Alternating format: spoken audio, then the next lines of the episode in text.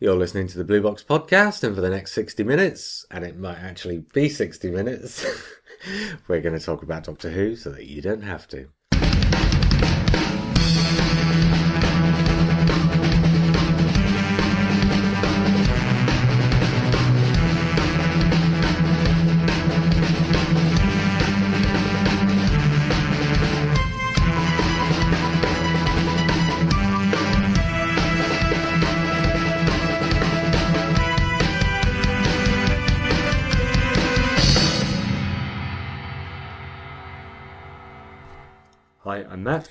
I'm Simon. And I'm JR, and tonight we'll be talking about season 26. And we have no other emails and no other orders of business. so we can get right on with it.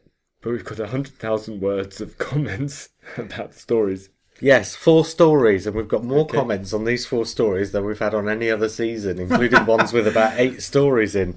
Cool.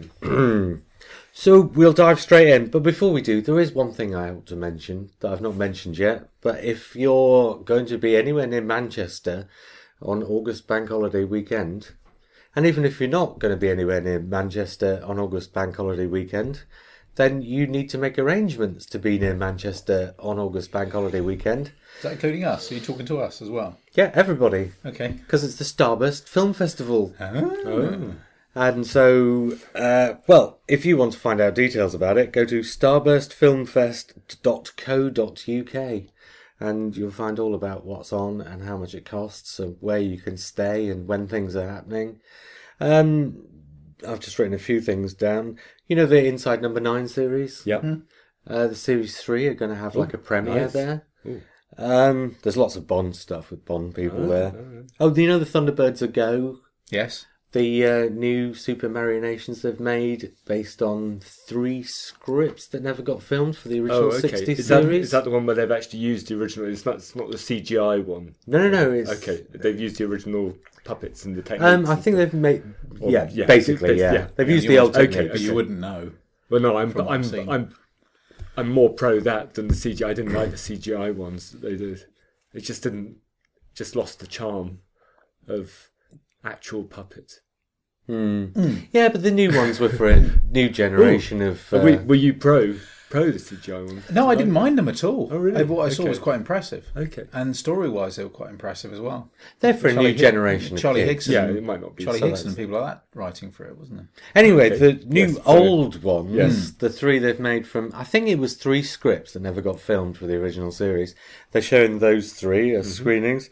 There's a Ray Harryhausen thing where they're going to have puppets and designs and stuff like that.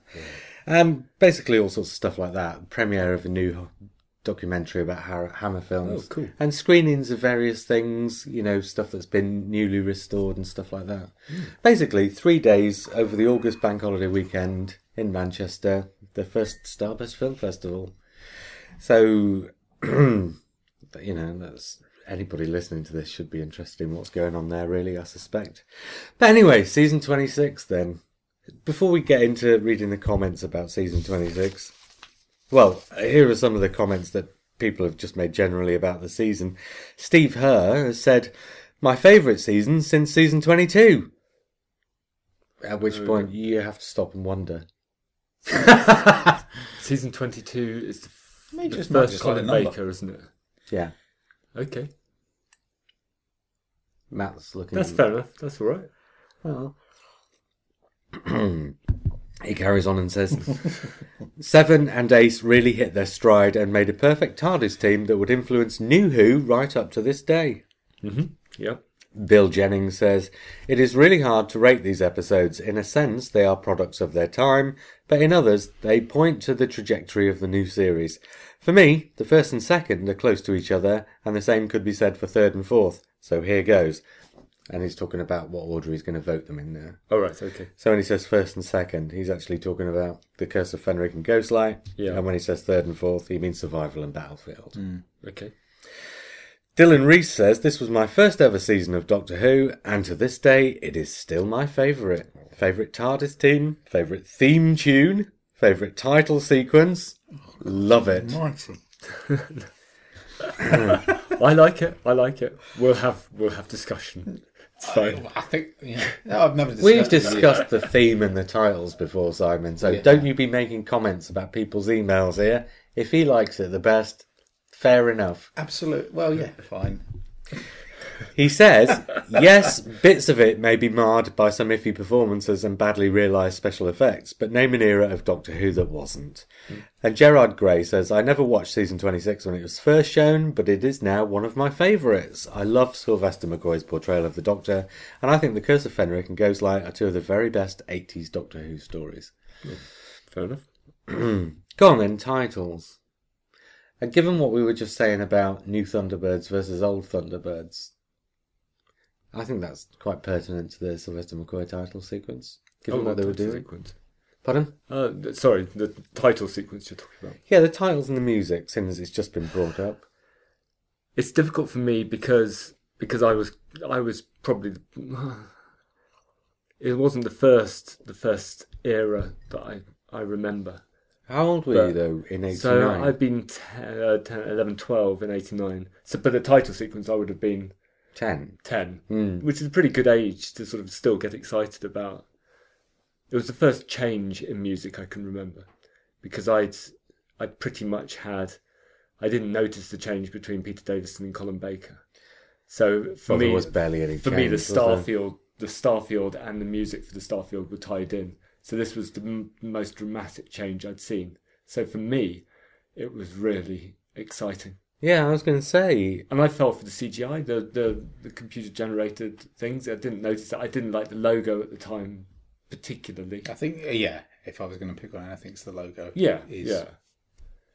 Yeah, but you see, I've said this on here It sets before. my teeth on edge. Yeah, it did me at the time, but now I find it fine. I think it's given what they're doing with the series at the time. I think it's in some ways kind of appropriate. Well, I think oddly, oddly at the time it felt like you knew it was going to be dated, which was a problem at the time. But now it has dated. It's fine because it's it's in the past. So once things are in the past, that's that's okay. I think the sense. the I still think tubular. it's, it's a shocking piece of design. I think the My tubular view. one is worse. I think that really dates it because that just screams Again- 1980s. again, Well, but yeah, well, you may be making a point there because I adore that. I still love that. yeah, but that Loved it at time. screams 1980s, whereas Well, it the does. McCoy one screams 2000 AD. No, it doesn't. It Oh, just you go it straight straight to Simon's design. Well, maybe it does, but It's, it's just doesn't work.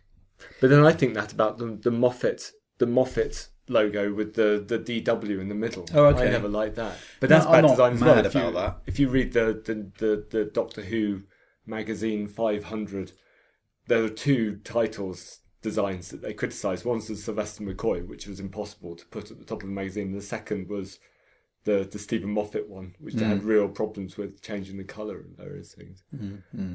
But yeah, I think the neon one again. I'm sort of immune to it because I kind of grew up with it. In fact, that was the first. That was the first one I remember. No, I just about remember City of Death, but really the neon one, the neon one's of course it's kind of imprinted on my heart, yeah. and S- Sylvester McCoy one is as well. Whereas for me, of course, it's the diamond one. Yeah, yeah. And actually, if you're talking about the magazine, I like all of them I'd have apart thought from that- the McCoy one. I'd have thought the diamond one was the hardest one to put on the front of a magazine. Yeah, possibly. Strikes I- me as such because you'd have to make it so small that the words Doctor and Who, It's quite especially enclosed. Doctor. Mm. It doesn't go across the magazine, but it acts as a badge and it's enclosed. I think that the Sylvester McCoy one, it doesn't have that kind of box around it. Do you know what? The only place where that, that McCoy logo looked right was on the cover of a Tim Quinn and Dickie Howitt thing. Did you not think it looked right on the front of graphic novels and stuff like that? No. See, I New, do. adven- new I- adventures. I think the McCoy one looks so much more appropriate for things like graphic novels than any yeah. of the others. Yeah, it does lend itself more to that stuff, which is why I say about the cartoony stuff. I don't mean that in putting it down to that. It's just it seemed to make more sense on there. Mm. Almost like they've gone to a comic and then worked backwards from there. if that makes sense. Yeah, but that's basically what they did. That's Okay. why I'm saying I think it fits. I'm not saying it's the most wonderful piece of design ever. No, but I'm not saying that the series wasn't cartoony, was it? Yeah, it kind of was. Hmm, yeah, we'll All get right. into this. it's Season almost- 26 is the least cartoony of the three McCoy series, but you look Yeah. at Greatest Show in the Galaxy and Or, or, or Battle. Paradise I don't know Tower. if it's my memory, Battlefield. but I, I do. Yeah, if you say that, seeing the logo on the figure packets But this is and the Dapol figures, and then seeing the series and the whole thing was quite cohesive. But this is almost accidental, isn't it? Because Cartmel is a really big fan of 2000 AD Yeah. and Alan Moore, Yeah. but he wouldn't have been involved when No. The design came up. So hmm. actually, it's two different things happily colliding together. But having said works. that, his scripts would have been in, and they would have been working on Paradise Towers at the very least. When the But he wouldn't have been employed when they start. Well, no, they didn't come up with the they didn't come up with the titles and the music before Cartmel was around. He was around when Time and the Rani was being made. Right. Okay. He w and actually, you know, I've said this many times, and we're supposed to be talking about season twenty six, but I'll say it again Yeah. now.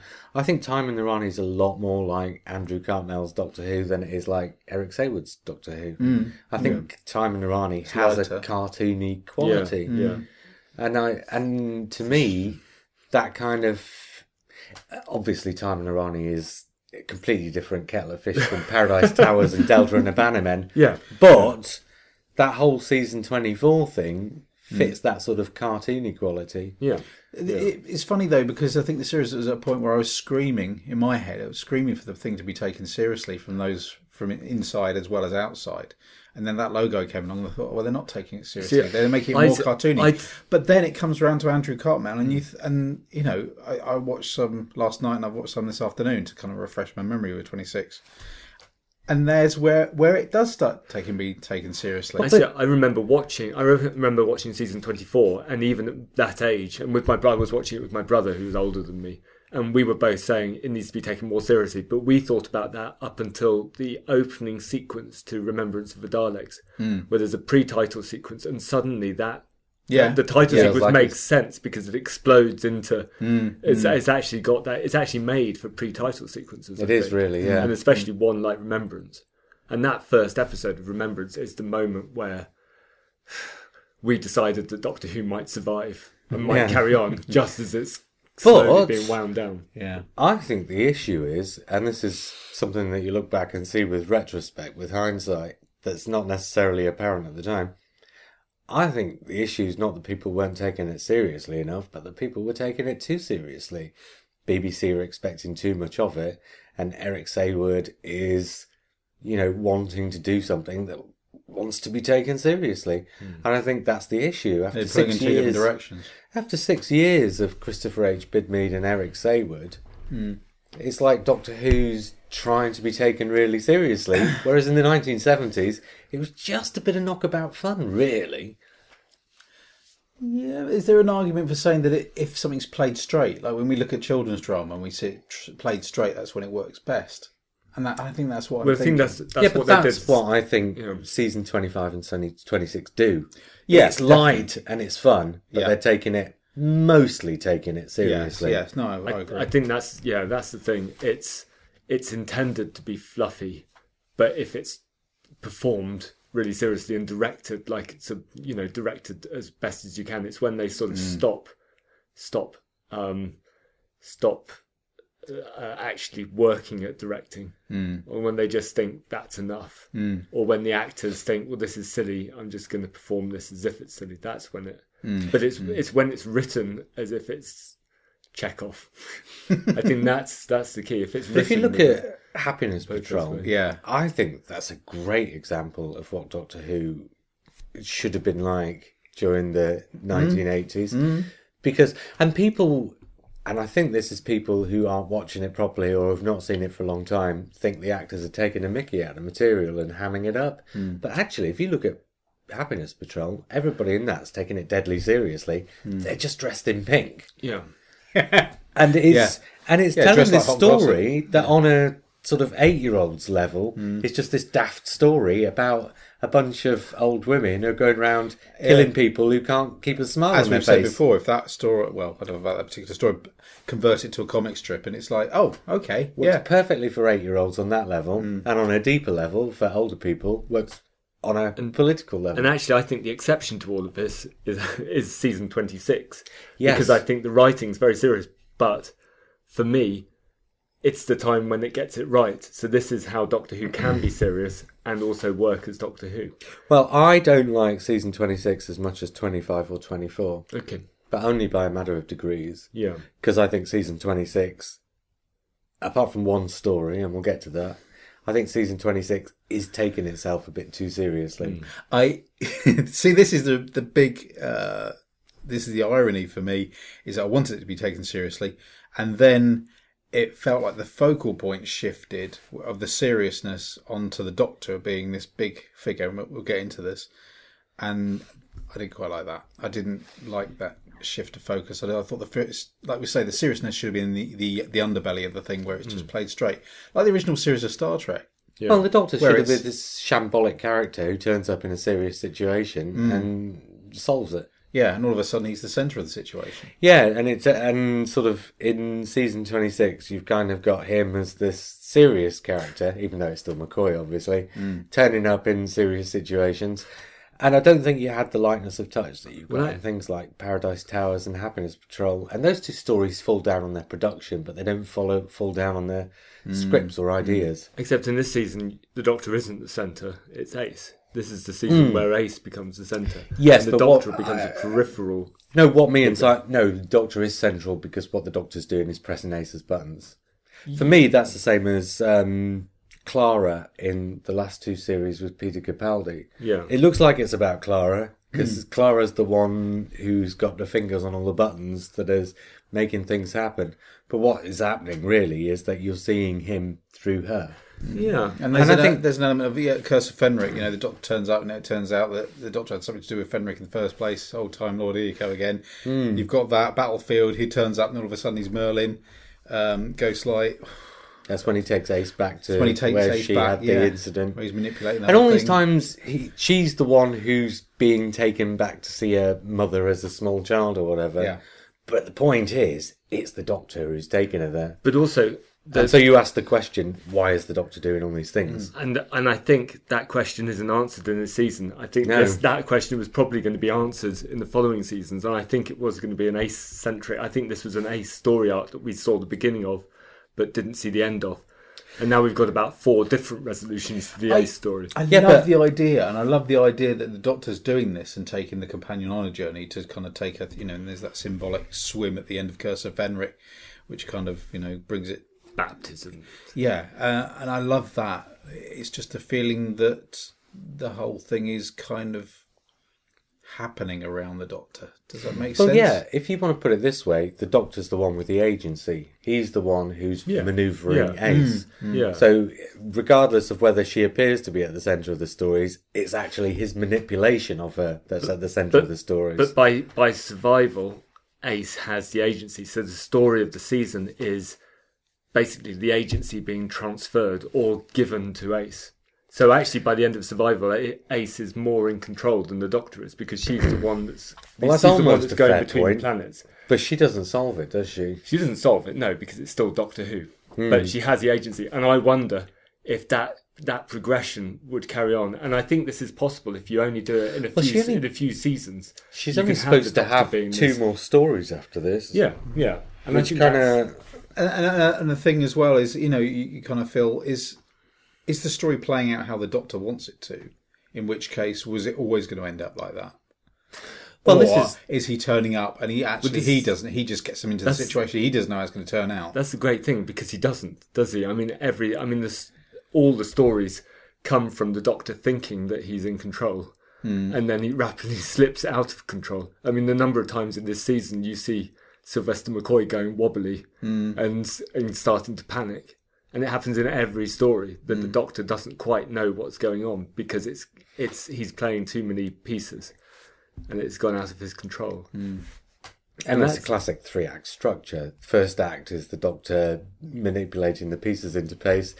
The second act is the doctor realizing, oh, perhaps putting those pieces in those positions wasn't such a good thing after all. And then the third act is where he works a way around it and solves it. But it's that, it's that working his way around it. That's when the old Doctor comes out because Yeah. basically McCoy improvises, and that's when it mm. and That's so when it's great. and so that's what, when he's like what we've Tom got Baker. here, what we've got here is four four Doctor Who stories that start out unusually because the Doctor's trying to guide events, hmm. and it's basically the story of each story is the tra- has the trajectory of becoming a traditional Doctor Who story, where the Doctor just solves it with a piece of string at the end, or talks an an enemy into submission. And so each time the story is snapping back into the shape of a uh, classic series Doctor Who story. And I don't mind the Dark Doctor thing because it's a, quite an enclosed idea. I mean, it's only it only becomes a headache when it starts to be the subject of about fifty books. But Yeah, isn't yeah. it funny does. how we get these complaints about oh well all of a sudden it's all about Clara, all, all, all of a sudden it's all about Amy, Well, I and yet think- here is a whole series all about. Yeah, but that's Amy. what I mean. yeah. This is as close to modern Series 8 and modern Series 9 as the old series mm. really probably Yeah, got. yeah. And, And, can- mm. and I, I don't think it's remotely a problem. Like I say, I only prefer 24 and 25 by a matter of mm. small degrees. Yeah, more but I think variety all, in it. But yeah, hmm. and and a bit more lightness of touch. But I think all three of those are great. And the thing is, I think I'd like season 26 more if we had gone on to have a season 27 and a season 28, hmm. which swung the balance back around Yeah, again. yeah. How Which I much- think Which it is would have probably Yeah. what's going to happen much with series 10. validity was because there was this trajectory about Ace becoming a Time Lord or something. Is that? Is that Yeah, is yeah, that, yeah. That was all. She goes to train in the Time Lord Academy at the end of the second story of season 27. Oh, okay. But of course, we don't get there, The- so we don't see it. the tricky thing talking about, and we haven't, we've, we've started talking about the season. well, yeah, yeah. the that's tricky fine. thing talking about the season is to sort of surgically remove it from what happened afterwards and what happened before because Mm. you've got the weight of the new adventures and big finish after it and that that colors season 20 season 26 turns out to be a template for the new avengers Yeah, but new I- avengers new yeah. adventures and the new adventures is the kind of the the the breeding ground it's the incubator for the new series so that's the that's the part but mm. treating No, I find it very easy as not to own- not to regard that. well, except for the the, the issue we were talking about, the Dark Doctor issue. Mm. Actually, that's, That's what I mean. That's not a massive thing. You have to sort of yeah. It's interesting because after all this time, I I watched Ghostlight last night and I watched in fast forward Curse of just to Refresh your memory. refresh my memory this afternoon. But also, I'm I'm smack in the middle of reading Just War, Lance Parkin's Just War. Hmm. Which is that the Nazi one? Yeah. Yeah. Yeah, so it's for me, it's all starting to slot into place of where this sits and hmm. what it's supposed to be. Yeah. So Well, and like all I these say- years, it's been I've been not so much rallying against it, but not never quite sure how it was supposed to. You supposed can to sit. completely understand why the new adventures go where they do because Yeah. they're supposed to be aimed at an older crowd, and of course they're going to have to be aimed at an older crowd because it needs to be aimed at you know uh, people who've got money in their pockets. Hmm. But if the series had carried on, I would like to think that it wouldn't have carried on going in that direction. Otherwise, you'd have been back at the same issues within a couple of years as you'd had with season twenty-two and twenty-three. Yeah. different, slightly different variation on those issues, but you'd have had the same issues. Hmm. If if the program insists upon growing up with its audience, when that audience leaves, it's not going to catch the new audience when the new audience Well, this arrives. is this is the disconcerting the dis this disconcerting thing about about what's happened since the new series started. Because after the cancellation of the series and through the new adventures, and I was the perfect age for this, I grew up as Doctor Who grew up with me. So I had the new event, the new adventures, just as I needed them. Hmm. And the magazine throughout the nineties. This is what I got from reading the history of the magazine. The magazine for me in the 1990s was fantastic because Yes. it was slowly. It was starting when I went to university. It had articles about at a university level Yeah, yeah, yeah. about narrative and various things like that. And then when the new series started, it quite rightly snapped back to being Mm. aimed at anything from eight to eighteen. to 18 yeah, yeah. years old. They had to introduce the Doctor Who adventures to try and compensate Mm. for the very young people. Mm. But I found that disconcerting, but I can see why they did it. But suddenly the magazine became not for me. I think it's what like, the new it's like the Harry Potter books. The Harry Potter books Grow. grew up with the yeah, old- grew up with the readership, and mm, that's what mm. Doctor Who did. I think what the new series is doing, which is, well, it looks to me, and we're only like 11 years in, nine series in, but it looks to me like what it's doing is kind of undulating. Yeah, So that you'll have a year where it's slightly older, and then you'll have a year where it's slightly younger. Yeah. Se- se- series 4 with Catherine Tate, that was a slightly older version of Doctor Who. Hmm. And Series 5, I mean, it had a lot of texture, that older people could latch onto. But actually, the stories in series five and the way the Doctor's behaving hmm. is younger again, if you ask me. yeah. And it's kind of and so the first couple of Peter Capaldi ones are slightly older again. But I get the impression that next year's series will be slightly younger again. Mm-hmm. Mm. And so we've got this thing where instead of growing up with its audience, it's allowing its audience to bounce around, but always aiming to catch the next Yeah. audience as it comes. And it's possible. It's possible also that it's growing up as Moffat's children are growing up because Well, yeah, that's true. These ideas, and as they get older, But, Yeah, but I think he's yeah, but he'll start. I think he will he's- compensate. yeah, exactly. Shall we um, Actually, talk about this. get into the four stories? Yeah. The one that came in fourth. This probably surprise a Hmm. few people. It doesn't remotely surprise me, to be honest. Okay. Um, Jeff Waddell says, bit meh for me, I'm afraid. Mark Clapham says, not as slick a production as Fenric, but a sudden return to contemporary reality, and thematically tighter and more interesting. He's not listening now. Mark Clapham. Yeah, or he always listened. He's always there, Is he? outside your Hello, Mark. door. Okay, is he a mate of yours or something? well, not well, mate. I've I've met him through different things. I illustrated his story in one one of the books and stuff. Okay, any, no, maybe you just saw it on that you. I don't know. this is great for everybody else who's listening no, to the no. I just I was just taking. Well, obviously he's written um, for the. Yes. Okay. Well, there might be listeners who recognise his name well, that's true, actually. as a yeah. writer. Fair enough. Well, I hope he is listening then. Hello, Mark. he says, "Oh God, everybody listens to this podcast." Yeah, I mean, uh, it's what is it? Two years since the Doctor Who story had the line "I care, so you don't have to" in it. Where do you think that line came from? Seeing as Phil Ford had not six months before that been a guest on this very podcast, and I'd said this down the Skype to him. Mark Clapham says, not as slick a production as Curse of Fenric, but a sudden return to contemporary reality and thematically tighter and more interesting. In its last moments, the 20th century series stumbles upon a connection to the present that was long missed and which has been baked into the 21st century series. Christopher Bryant, people might also recognise his name, Yeah. says this story is trying to convey convey lots of things but without enough subtlety. Survival of the fittest has to be mentioned on a regular basis. Mm. The cheetah people costumes simply don't work, and nor does the animatronic cat. A very average story to see out the original run. Mm. I think they photograph well. Yeah, like a lot of monsters, like the Silurians we were saying last week, And the or the week before. Yeah, photographed great, but as soon as you see them moving, they just don't convince anymore. I thought they were incredibly sexy. Well, the cat people. Yeah.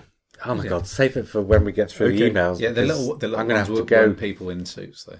That they're actually Oh, the little ones. No, I didn't find them sexy. No, okay. Because they were like, yeah, Cat. the Cats. cats. Yeah. I mean, the actual, Oh, okay. the actual furry kind of. Yeah. Anyway, moving on. He's Lisa Bowerman in a cat costume. Is that what you're saying, Matt? Yeah, I really like cats as well. The, the Lloyd Webber. Oh, Lloyd that's a bit more than Simon and I wanted to hear. Well, Leo leotards with furry hands. What's not to love? Yeah, leotards Come and on. furry hands. Come on. Oh dear. No, Wow. there's, I don't know where this is going. Come Matt, on, uh, just put- listen. Just put, listen. Put me in a leotard with furry hands, and I'll, and I'll be, I'll, I'll be well away. Sorry, I'm listening. Why no, does- I'm just going to does- repeat Where back. does Freddie Starr come to I'm just going to repeat back our exchange so you can see why Simon and I might have had an issue with it. Me. So you find cats? No. So you find people in cat costumes sexy? Do you, Matt? Matt. Yes, and I like cats as well. Cats the musical. Oh, okay. You see, though No, I- Simon and if- I could easily have mistaken that. Yeah, yeah, meaning but, else. but if you hadn't have been deafened by your own laughter, you'd have heard me say, clarify that it was Cats, the Andrew Lloyd Webber musical. I don't like Andrew Lloyd Webber, but I do Well, like I Cats, do. the musical. Well, do you think if you back in the put days when he Andrew did- Lloyd right. Webber in a leotard I d- with furry mitts, it might I also for like the Cat Nuns in the new series. I find them similarly. I think I might have a problem. Much- Okay. Much like Elton John, his early work is the best stuff. isn't it? yes, yes, much like that. Well, yeah. Very, very early work. Very, very early. Oh When yeah. He went off very, very Oh, soon. yes. Oh yes. Oh yes. anyway, last word on that subject, meow. And now Rob Irwin says, at the time, the urban feel really annoyed me. Doctor Who wasn't supposed to be like that. And the stunt casting of Hale and Pace just felt ridiculous. Oh yeah. Uh-huh. Looking back, of course, it's the blueprint in some ways for Series 1. Russell T Davies, the Series 1. Not that anyone knew that at the time, of course. It has a degree of cheesiness, however, which stops it being a really great story, though. Steve Herr says teddy bears on horses evoked memories of Planet of the Apes, which terrified me as a child. Mm-hmm. Even the poor acting from some guest stars, the animatronic cat, and the mattress could not distract from a good solid story, bolstered by Anthony Ainley's best performance. Do you know what they should have done with that cat? They should have done where the camera is centered on that cat and its head just rotated 360 degrees slowly. Oh, that would have been fun. Yeah. I don't suppose it could, though. Not without a spring popping out. It Yeah. Maybe that would have been even scarier. It would have, yeah. What does Dylan Reese say? Dylan Reese says an epic end to the classic series. The direction is top notch, the script is layered and enthralling, and Ainley gives his best performance, as does Aldred. Hmm. I know the cheetah people come in for a knocking, but I love their design. Just don't mention the fake Every, cat. every week, Dylan Reese oscillates between me completely disagreeing with him and completely agreeing with him. Oh, so Very- the two of you are undulating strange. as well as we're the un- yeah we're undulating together. me and Dylan. well, all I can say is I kind of, I'm guessing that you're agreeing with him this week. Yeah, yeah. Brendan Day says a tale of what might have been. Watching it now, it has a melancholic air about it. I love the mixture of society and surrealism, the sun-baked streets of Perivale, creepy kids and cats on horses. And of course, it has that ending coda as our heroes walk off into the sunset in search of adventure and a cuppa. David Kitchen says, I not only rate this the best of the season, but the best story of the 1980s. The feel, the look, the music, the cast, all brilliant. Ainley gives his best performance as the Master. Agreed. And McCoy his best as the Doctor. Doctor Who ends with the Doctor returning a Londoner back home. A fitting and wonderful end to the show. And John Rivers says, worthy enough, captures the boredom of the suburbs perfectly and contrasts wonderfully with the Cheetah Planet. Army Bloke and the Survival of the Fittest stuff is the weak link here. Seen as the link from classic to new series, it may have inspired Rose, but once Aliens of London arrives, this story seems small and missable by comparison. Um, I think Survival just does what it does really clumsily. And I think that's the issue with it, and I think that's why it's easily the worst of these four stories for me. The other stories suffer from various things, including production on Battlefield, over ambition on the Curse of Fenric, and an unwillingness to engage with the audience on terms the audience might understand with Ghostlight. But I think all those are issues that don't necessarily detract from the story itself. Hmm. Whereas with Survival, I think it's the story itself that's clumsy. And I can fully understand and engage with what it's trying to do. Hmm. But I just think every time it does something clumsy, it knocks me back out of. I remember feeling that. I don't think I've watched it since it was originally on. Not, Wow. pro- not properly. I've seen bits and pieces of it. Hmm. I do remember the really- climax. there's it really, the, the climax builds well because I remember get, getting to the end and thinking, Well, which oh, one? shame Because there's like over. three. Oh no, the very end. That hmm. that battle with the master and Yeah, the confrontation of the master on the yeah, street. yeah, really. I thought it held together.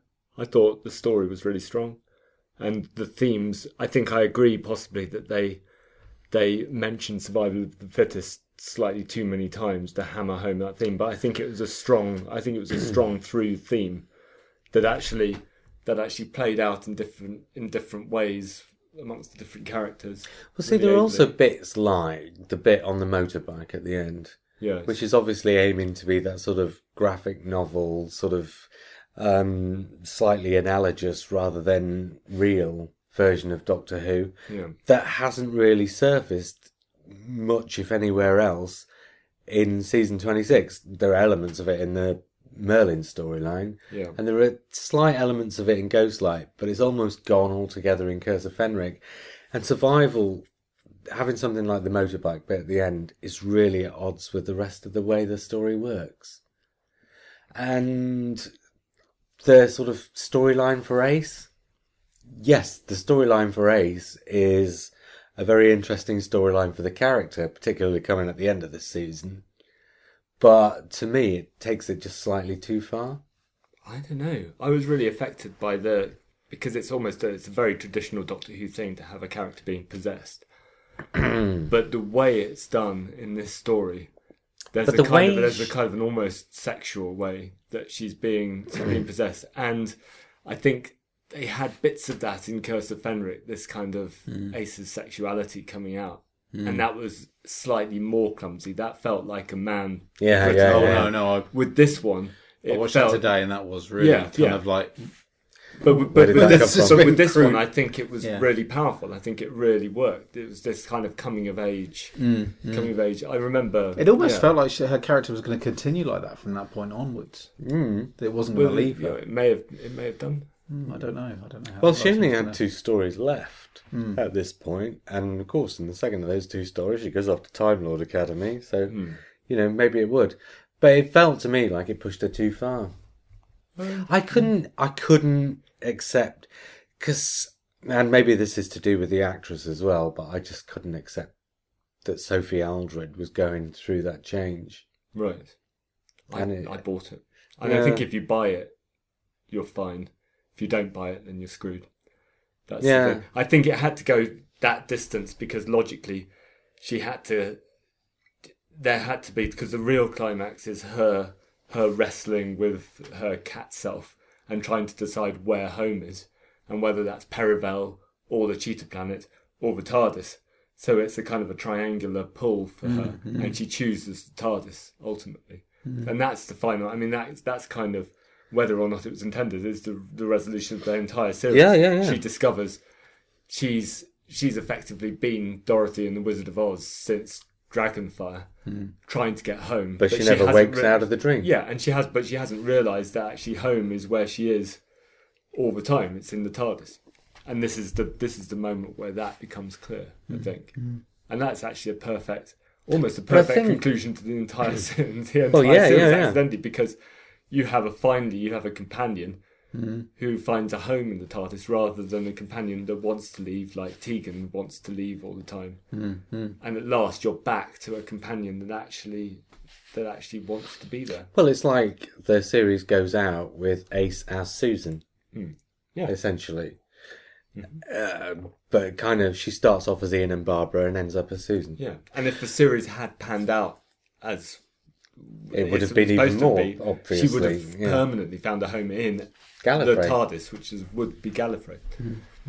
Um, the things that were really clumsy though that undermined it were, and not Hale and Pace. I was fine No, I, with Hale I and loved Pace. Them. I thought they, and I thought I thought their scene was really strong. It's, it's Simon's not agreeing. It was like a I little, see. I'm having to go on memory here, but I just uh, and there's clips I've seen. It just seems to stick out like a sore thumb. But that's probably because I'm aware of them being Hale and Pace. they- Yeah, I don't think they're great, but I think it works essentially. I think I think the performances are fine. I think it sticks out because it it's a break from the main action, but actually the conversation that they have is like a mummer's play, kind of acting out the whole of the the theme in a like a little condensed piece of story, and, And that's kind of what, what the what the original series has time to do. That's exactly the thing that the new series doesn't have time to do. But that scene works in the same way as the bit where the Doctor disarms the snipers Yeah, in the Happiness yeah. Patrol, or when he, um, in Paradise Towers, there's the scene where he talks himself out of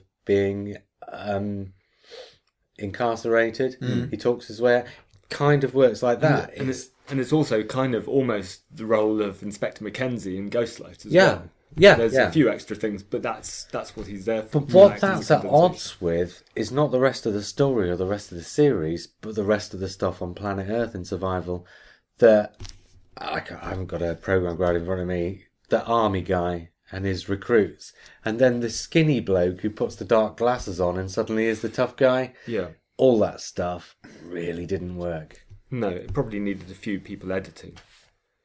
it needed to be. Um, I think the army guy worked, but but I think the character because- worked, but because the rest of it didn't work around him, it No, made him look no. silly. But but but actually making him look silly was a was the intention, presumably. Yeah, but because- not for that reason. because you have him being being top of the heap, the the fittest Yeah. in, in on Earth, and then suddenly he goes to the bottom of the heap. He's the guy. He's basically Adam in the new series. He's the guy that can't handle hmm. the difference, and it's the teenagers around him that are actually the strongest. But you because the suddenly you see teenagers- the contrast. Are so badly cast and performed. Well, Well, they're- undermines that whole They're kind of they're kind of rather educated, sort of. Yeah, Which well, let's is face which it. is When I when I watched this, I was, I suppose I was eighteen. Yeah, was it eighteen?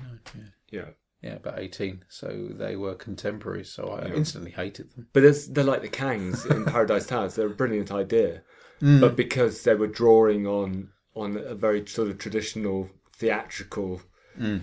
um, kind of pool of actors, they didn't have that kind of, or they they probably did have that, but they didn't draw on the sort of the, Whereas the I more think- working class. but I think the teenagers, if you Kangs work much better than this because there is supposed to be an archness and a difference about them, Mm. whereas here possibly. there isn't.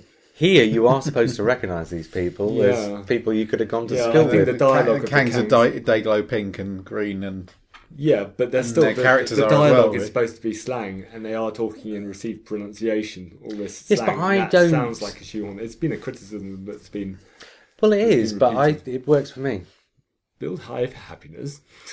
Yeah, but it's not that bad. No, You're sort of No, no. over exaggerating it. Yeah. But here, they are literally supposed to be teenagers off the street. Yeah. And they're supposed to be off like a council estate as I, well. I didn't like Mitch. that shouldn't be hard to pull off, should it? In theory. I could, But by the same token, Ace doesn't pull off who she's supposed to be in Dragonfire. the um the the girl Ace meets who's uh, collecting for charity on the street. Yeah, yeah. She was really good. I But thought she only was in that one scene, Yeah, she, but if, if she'd be, been the continuing, it was the other teenage the teenagers that went with her, and Hmm. Mitch Mitch wasn't. I didn't find Mitch very convincing. Not at all. But the master was Anthony Ainley. It's true. He was really good. in it.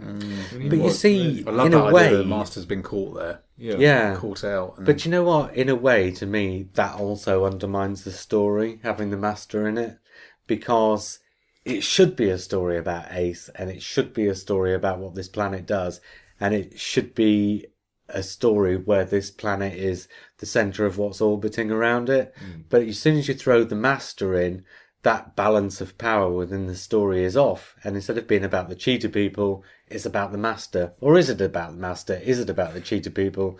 And all of a sudden you've got this question and you've got not, it's not just a question, but it's the balance of focus mm. and the balance of focus is out. You're absolutely right. Yeah, say right. What what purpose is what is the master's purpose in the story? And you think right, the purpose is to shift the focus of the story away from Where it should be. where it should be. Yeah, yeah. And like Matt says, actually, in some ways, having the master there makes it a sort of not a, a paradigm, but a paradigm shift. And maybe a paradigm shift that's supposed to reflect where the series comes from. And the master becomes kind of the yang to the doctor's yin. So you see where the doctor's journey ends by seeing the master. But like I say, because you've shifted the focus away from He's that, there for the that doesn't climax. work. Yeah, he's And there. that's probably it. Really. I, th- I think I agree, except because it is Ain- Ainley's really probably his best performance. Yeah. and it's really Yeah. powerful. yeah, And that that cliffhanger where he appears is a really good, really good cliffhanger. mm-hmm. I don't think that kind of makes up for. I agree that he's probably one element too many. But Yeah, I'd yeah. rather cut out some of the other elements and make it a, a, a slightly more focused master story. Well, as in the whole yeah. thing is manipulated by him in some Yeah, respects. yeah, So yeah. then it becomes Or else. it feeds Yeah, itself. which it kind of was. Well, I don't mind seeing him- Kind of, hmm. It kind of he he was the one that that got the cat people's power, the cheetah people's power, hmm. and started using it. So he was the one that actually quite liked the fact that he had this this extra power.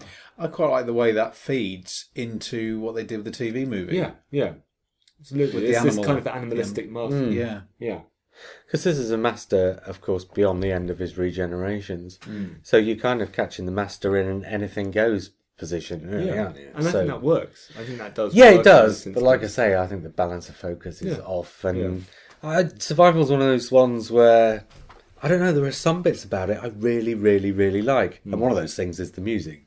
yes, But there are other things about it that I just. So Mark Ayres at this point, isn't it? Uh, Mark Ayres in Survival, I couldn't tell you offhand who did is it Dominic Survival. Glynn? I think it could be, does- yeah. because he did the guitar. It's the one with all the guitars, Yeah. yeah. All right. It's got the Ennio Morricone style the guitars. DVD sitting over there. You know, It's you know what? I like Keff McCulloch. I actually, I'm, I think I'm the only person in the country that really likes the music too. I don't think it's just it's the quite country. few, I think it's few, any country. Paradise Towers. No, I think But quite a I few of had- our listeners like. I had the 25th anniversary album, Hmm. and I got into it like you would get into any music album. I got into the music of Paradise Towers and Remembrance of the Daleks. Hmm. Really I think his. Paradise Towers is better than his Remembrance of the Daleks, to be fair, and his Battlefield. I'm not going to. Sorry. sorry. Yeah. Um, Oh yeah, yeah. Battlefield was. But I so I wouldn't put I wouldn't put Survival at the bottom. For me, Survival isn't the worst story of that se- season. Least best. Yeah, least Come best. on, remember what podcast 'Cause I you're think, best. to be honest, I think. Well, that- actually, it is least best because I think this is a really strong season. I was just gonna say, yeah. I think the previous one is a really strong season. So for me, um, they're they're all fairly even, but one for me sticks out as being not quite as good as the others. of season twenty six. Yeah, which is Battlefield, yeah. and that's the one we're coming to in third third third place. Jeff Waddell says another draft away from being very very good, and the Devil rides out. Homage is great, the romance not so much. Mark Clapham says a mess, but I quite like it. Boom. Christopher Bryant says, and Christopher Bryant voted this first. He says this story is full of interesting characters, a surprisingly effective pairing between the Seventh Doctor and the Brigadier, some outstanding scenes that sear themselves into the memory, and one of the original series' best ever monsters. Yes, it also has the boom moment, the bit about the lawnmower, and a few dubious moments from some of the guest cast. By the end of the 1980s, Doctor Who was far from operating at full effectiveness. Stories like this show that they were still just doing the best they could. Rob Irwin says the 14 year old me in 1989 thought this was the best story of the series. Now I think it's the least best. It's funny how our opinions change over time. Looking back, it makes me wonder whether Ben Aaronovitch shot his wad on remembrance, or if more seasons had been made, whether he would have bounced back with the great third story. He's like Neil Gaiman in that respect. Amazing first story, disappointing second story. Steve Herr says the Destroyer was beautiful and terrifying. Hmm. Made me question why I was embarrassed to be a Doctor Who fan. Plus, the Brig meets Seven. My old fanboy hearts were racing again. Dylan Reese says the almost great season opener. Hastily rewritten from a three part story to a four part and lumbered with a costume designer who didn't read the script. But hooray for Nick Courtney, Jean Marsh, and the design of the Destroyer. Boo for the manic laughing, boom, and the fairy lights in the spaceship. Brendan Day, a joyous romp of a story with Nick Courtney effortlessly pulling on the unit jumper and reminding us all, well, yeah, Sorry, only because somebody had let it out slightly. Why did it have to be a jumper? and reminding us all how much he has missed. I'm not sure about. I'm not so sure about the whole Doctor is Merlin. I am. I think that's a fantastic conceit. But hmm. Jean Marsh shines in a role just the right side of camp. The destroyer seems to have wandered onto the Doctor Who set from a movie. It's so well realised, it makes you wonder why all of the creatures couldn't be the same. That said, it is underused, and the fairy lights in the spaceship bring you back to BBC bargain bucket budget of the 1980s. David Kitchen, although it has some weak points, there's a lot to love in this story. I remember seeing this for the first time at a local club meeting months before it was screened in Australia. In a room of nearly a hundred fans, there was utter silence when everyone thought, just for a moment, that the Brigadier was dead. I misread fans as farts then for a second, just at this angle. Nearly a hundred farts in a room. Boom. Boom! That would be The if des- otherwise known as the Destroyer.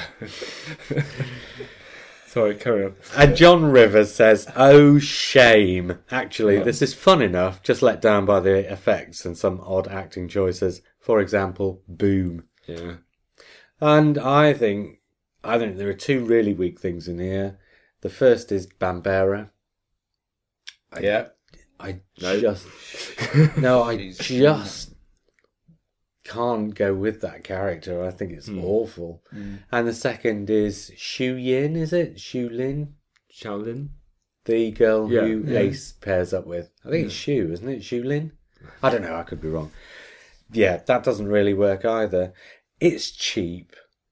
The budget doesn't even begin to remotely cover what the script's asking for.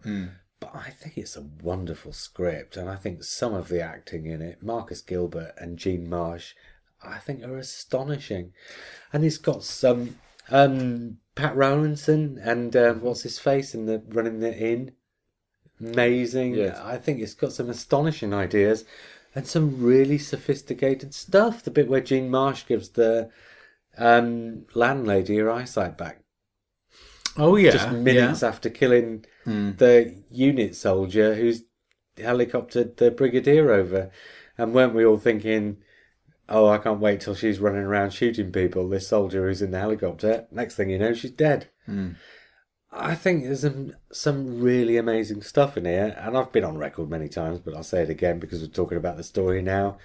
One of my favourite lines of dialogue in all of Doctor Who, mm, not just because of the line of dialogue, but because of the way Marcus Gilbert delivers it, is Merlin against all hope. I think that's a fantastic Mm, yeah. chills down the spine moment. And yet, you've got some piss poor special effects. I think the the direction for me is let down, and actually, Yeah. the, and actually, the Brigadier. I didn't mind Bambera so much, but actually, I think, I think as a final Brigadier story, I think Cyber Brigadier was better than Brigadier in a garden centre he spends or in a in a country Yeah. house. he And- spends two episodes in a helicopter. Yeah, they needed to kill him off. I think. I think not killing him off and closing with with Mm-hmm. him in that final scene. I think that's more not disrespectful to the character, but but going against the character. Mm, it's less. something It's not heroic. disrespectful, but it's less iconic a way Yeah. to leave the character. Because if you're going to bring him back, and I think they made the same mistake in Mawdryn Undead, but I don't think it's so noticeable because they gave him so much more to do in Mawdryn Undead. But in order to bring the character back, you've got to give him a real reason to be there. yeah. I think And Mawdryn Undead, the treatment to the Brigadier was much strong because, as you said, they give him they gave him more to do, but they Yeah. gave the actor more to do. I really Yeah, yeah, liked the nervous breakdown idea in Mawdryn. It was a bit unlikely, but I thought the story in Mawdryn Undead was absolutely atrocious. But Yeah, the treatment of the Brigadier was fine. yeah. Whereas here it's the often yeah. Here they seem to bring him back because he's the Brigadier. And I love I love the the central ideas of the story. So the Doctor being Merlin. I love the ideas of knights coming back from the future. There's a sort of a Robin of Sherwood feel to it. Yeah. There's a kind of a what's the what's the series that Patrick Troughton did just before he he died? Knights of God. yeah. So there's a it? feeling Yeah. of that. So there's a sort of a post-apocalyptic knights with guns feel to it, which is Mm. good. But I just think it was a series of set pieces that looked really good, but it just didn't. It just didn't tie together. The the Well- trajectory of the story, the the way that. I know. I don't know. Is it is it right that it was a three three? Well, I was just about to bring this four? up. It was originally written as a three-part story, Okay. and it was expanded to four. Okay. Or rather, it was plotted out. I don't think he actually wrote three scripts, Yeah. and then they said, "Give us a fourth one," and he shoved Yeah. something in. Yeah. But it was plotted out as a three-part story, and they asked him to expand it to four. Now, there's two issues here. One is the Ghostlight thing. Yeah. There are a lot of people who say, oh, Battlefield should have stayed as the three and Ghostlight should have been a four. We'll talk about Ghostlight in a minute, but I don't think there's nearly enough material in Ghostlight. no, No, perfect. no. Three. Yeah, I think the issue with Ghostlight is something entirely different. But I think there is enough material in Battlefield for a four part story, easily enough material. But I think the way it's expanded out Yeah. doesn't um doesn't uh, what's the word I'm looking for? It's a lot of fun to be had with the situation, isn't there? And which, Yeah. which could have It's a lot of fun, but it's not. It's not a traditionally structured story. And And, I think that's- Aaronovitch, that's I Aaronovitch, I, mean. think Yeah. acknowledges this because I listened to the commentary with Aaronovitch on the DVD ages ago, and he he's really disappointed. He was really disappointed. But I mean, the the commentary was pretty much Andrew Cartmel trying to make Ben Aaronovitch feel better about the story. And I don't think Ben Aaronovitch was was saying, you know, I can't write. Ben Aaronovitch was saying on this occasion I've made a mess of it. he made a mess of it, and I mm. think that's that's probably It's that's true. probably fair enough. I think, th- th- but I love this. Yeah, in spite of all its problems. and that is its biggest problem in a nutshell is that Yeah. when they went from three episodes to four episodes, the wrong bits got expanded. Do you hmm. know what I mean? yeah, So it's really imbalanced. Hmm. And it gives you the impression that there's that the story's not following itself. The Brigadier doesn't turn up at the end of episode two in a four part story. He doesn't spend two episodes in a helicopter in a four part story. Hmm. He turns up at the end of episode one in a three part story. In a four part story, he still turns up at the end of episode one. Although at least it's not as bad as Revelation of the Daleks, where the Doctor doesn't turn up until No. the end of effectively a two-part. Or two yeah, episodes. yeah. Mm, mm. Yeah, no, that's crazy. But I think that the the issues with the the structure in here isn't enough to just as with survival, the the issues with the uh, the added elements weren't enough to kind of Spoil it, diminish do you? it for me. Yeah. With here, it doesn't nothing Well, it's not quite the other way lifts it. around. I mean, the yeah. destroyer's fantastic. The destroyer is a genuinely I remember Strong. picking out two things. I think I was so preoccupied thinking, please let this be good. Please let me this be good because I want, I want everyone. I want to come into college the next day and everyone to go, "Wow, I saw Doctor Who last night and it was it's it's brilliant. It's got really good and all that sort of hmm. thing." And instead, it was me and a friend. The only two watched it, Oh. and the oh. only two things I could get from it that I felt happy about were the Destroyer and there's quite a big speech, isn't there, by Sylvester McCoy at the end. Hmm. About There's the also a bit where he really, really Is does that- this that's bad what- shouty acting. Whereas Yeah. there's the bit where he's holding the scabbard and it hmm. starts to tremble. And that's that's the bit that a friend, is- my, my friend and I, if we're doing Sylvester McCoy impressions, which we do occasionally alone, that's the bit we imitate. That kind of Yeah, slightly yeah, yeah. gurney. Do it for us kind now. No, it won't. It wouldn't come. It wouldn't work the on it. I There think were if it- some really great things, like, and I mean, the bit where they go down through the tunnels to the spaceship. Mm. It's all very Terror of the Zygons. Yeah, yeah. It feels like all traditional stuff, but mm. instead of having, but in a story, you've got to have, you, know, a writer needs to write a story so that each scene kind of moves it on in some mm. way, and each episode pushes the story on. Mm. And in Battlefield. You've got scenes happening that aren't pushing things on, and you've got episodes happening that aren't pushing things on. So it doesn't quite work. But I think, you know, uh, the opposite of Matt, if you like the elements enough, mm. you can kind of live with the fact that it it's, together, yeah. I he's think- made a bit of a hash of it. I it. think for me, I'd probably like it better if it wasn't the first story of the season, but if, say, Curse of Fenric was, if Curse of Fenric was the season opener, and then Battlefield came maybe third or second, that would that would make it better for me. I Yeah. think as an opener, it didn't have the same impact as Well, actually- the Daleks did. You look at it, there isn't really a story in season 26 that should have gone first. I think Curse of, Curse of Fenric almost has that kind of because it's It's more, it's- but it starts too slowly, I think. Yeah, but it's still traditional horror, so it creeps. I mean, if it had been moved to the beginning and maybe they'd adjusted the opening to make it a bit Yeah, more maybe. explosive. I think the elements were there. If you think about, you know, all the, the knights running around and, uh, you know, Jean Marsh's part and the Merlin thing and all that, the s- spectacle wise, it kind of was the right one for the start of the series. Hmm. Yeah, It's just- but it it's just they've made a hash of it, hmm. both in terms of putting the story into four parts and the production. I tell you what, though, take the basic script from Battlefield and give it a bit of a once over, Buff up. and get Russell T Davies or Steven Moffat's version of Doctor Who to do it, and it would be astonishing. Well, somebody said it was one draft away from from Yeah, being yeah. successful. Yeah, Jeff. Yeah, yeah, and Jeff I, Waddell. I think um, it's a couple of drafts away from being successful. yeah, but, but, it's the same. It's but the those, same but concept. yeah, those elements, yeah, it would be good. I'm not a big fan of Jean Marsh actually. Oh, really? Yeah, I think yeah, she's she's- amazing in this. She's got good bits. She's got good moments. Oh, he's back to his cat. No, I'm not. She's got good good moments, but I don't know. There are just some some things. I think it's that that conclusion, the the big climax with the conversation between her and McCoy, and it might be McCoy rather than her, that just doesn't. I don't I'm not convinced by it. I think it's probably McCoy. I don't know. So for, The where, he's with the- where he's describing the effects of nuclear nuclear. Well, I was gonna just and bring that very up. 1980s. yeah, yeah, yeah. See, at the time, I like that. So, yeah, Yeah, what do I But know? then you look Yeah. at things like the Hand of Fear in the Claws of Axos and see what Bob Baker and Dave Martin were doing with nuclear physics, and Yes, it's yeah. Doctor Who. That uh, it, it doesn't come up in the in the comments, but I think for some people the whole nuclear thing is an element too far.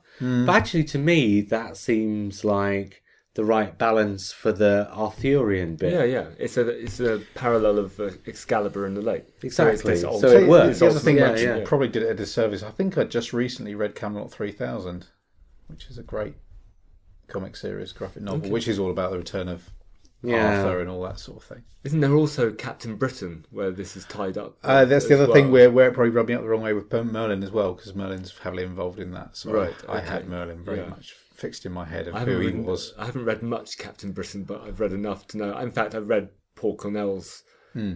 reworking of it. And obviously, Paul Cornell loves this story because he wrote Shadows of Avalon. Of, yeah, Hmm. effectively a sequel.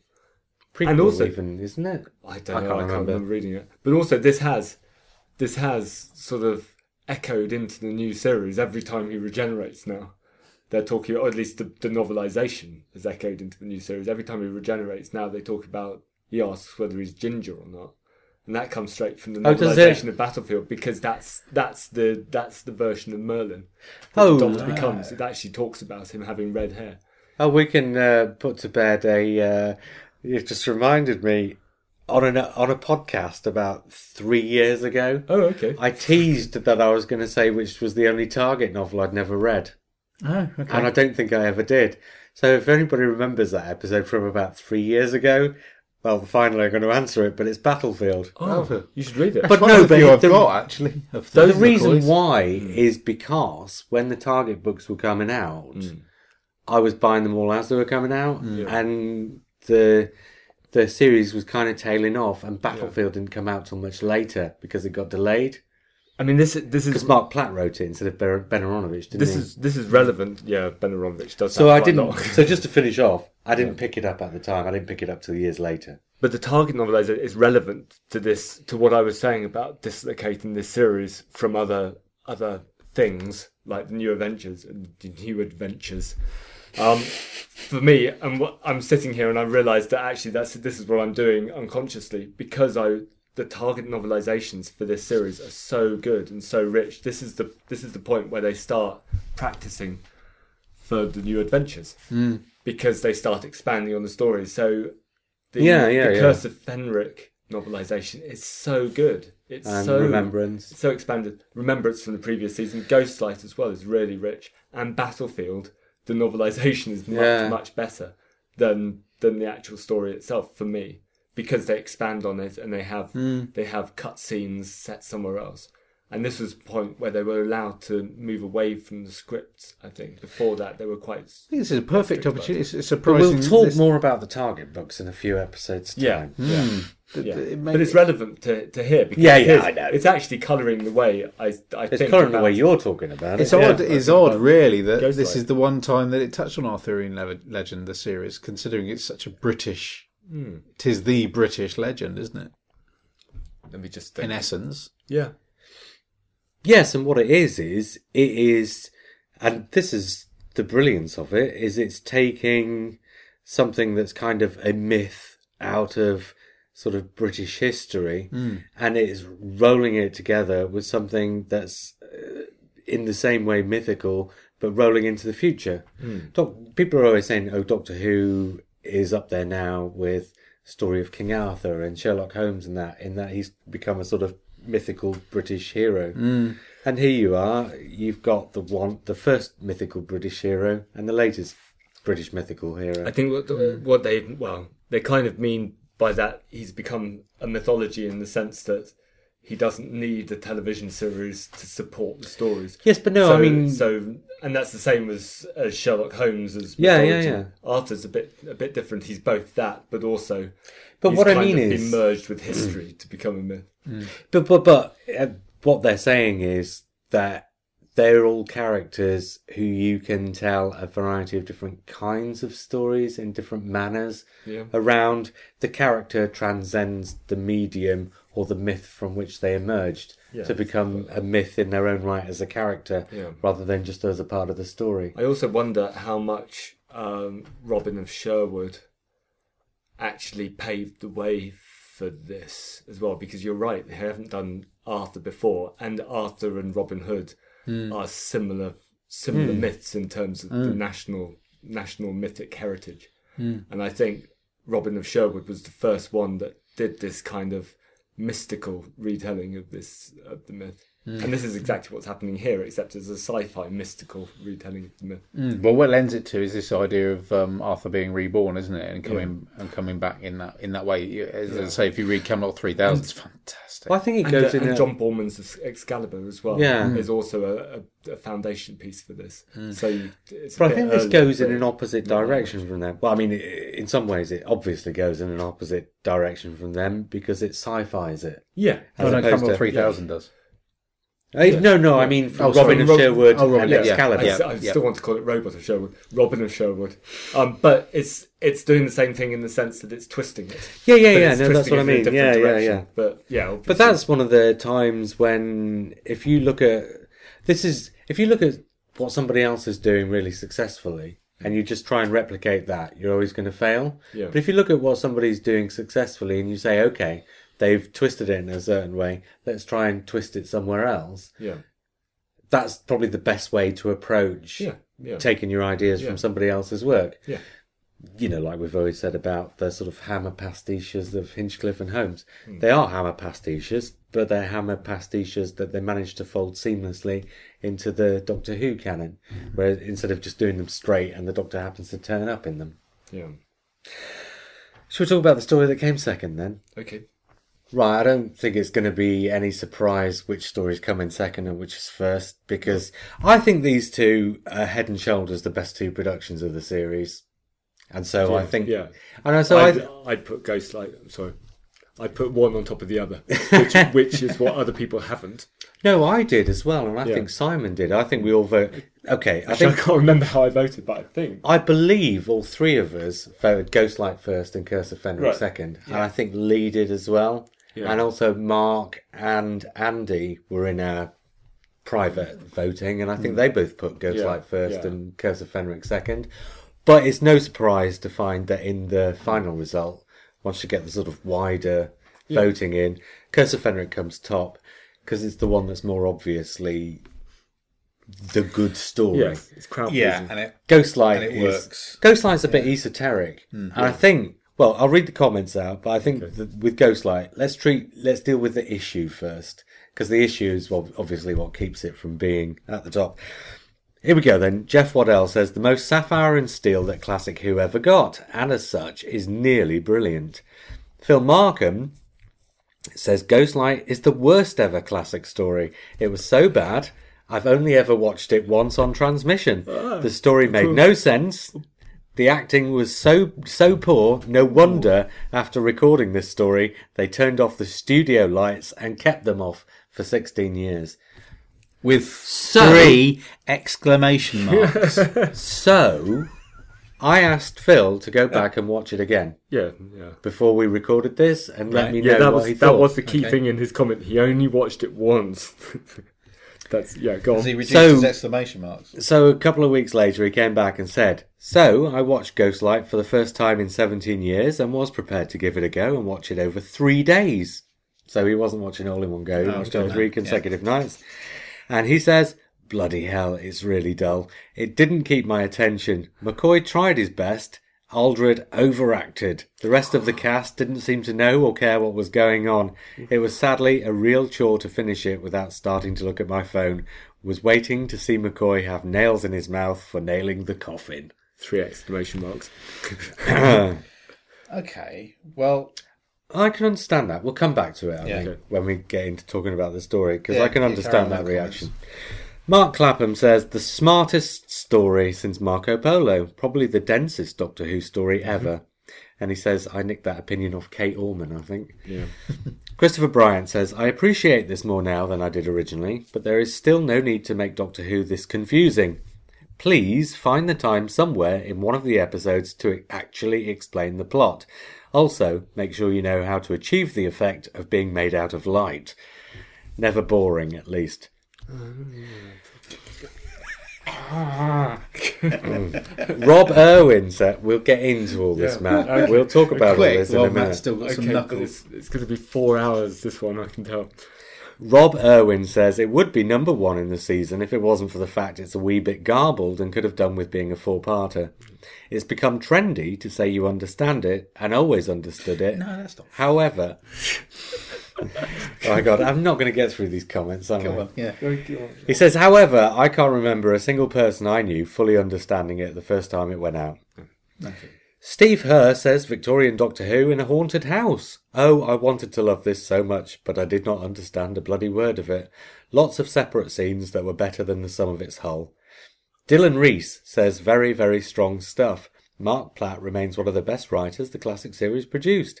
The maids in the walls, the husks in the cellar, the people in the attic, the ancient evil from the dawn of time. This is more Hinchcliffe than Hinchcliffe ever got. It's just a shame they cut the explanation. Brendan Day says, If I'm honest, it's a story that confused me on transmission, and even with subsequent DVD viewings and plot explanations, it still leaves me cold. I'm glad the programme was confident enough to experiment like this, but I can't help but feel that this would have the casual viewer switching channels. I know that in parts of fandom this story is held up as a beacon of what the show could have become, but I for one don't get the love for it. David Kitchen says, I rewatched this story this year for the first time in at least 15 years. Part 1 was full of delightful weirdness and interesting ideas, but it falls apart completely in parts 2 and 3. How did this story come second with these, com- these comments? Doesn't work for me at all, says David. I think, yeah. And finally, John Rivers says, and once we've got this comment Yeah, out of yeah, the yeah, way, yeah. we Yeah. can dig Yeah, in. yeah. Finally, John Rivers says, everything is a reference. Again, the atmosphere is pitched right, the haunted house idea is well realised, and the monsters are enough to keep it going for most viewers. Once absorbed a few more times via VHS or DVD as it is now, it reveals its layers, complex but rewarding. Yeah. I Okay, think it's there because it deserves to be there. I Yeah. really do. As to whether it works or not, that's another question. But I think Right. it deserves to be there. I think I think it's it's right that you don't get everything on the first viewing. I certainly didn't because I was only however old I was. Hmm. But you get a hell of a lot on the first viewing because it's so richly visual. It's Yeah. got so many good set pieces. And the fact that there's then some there's then something you can get on the second viewing that's slightly deeper.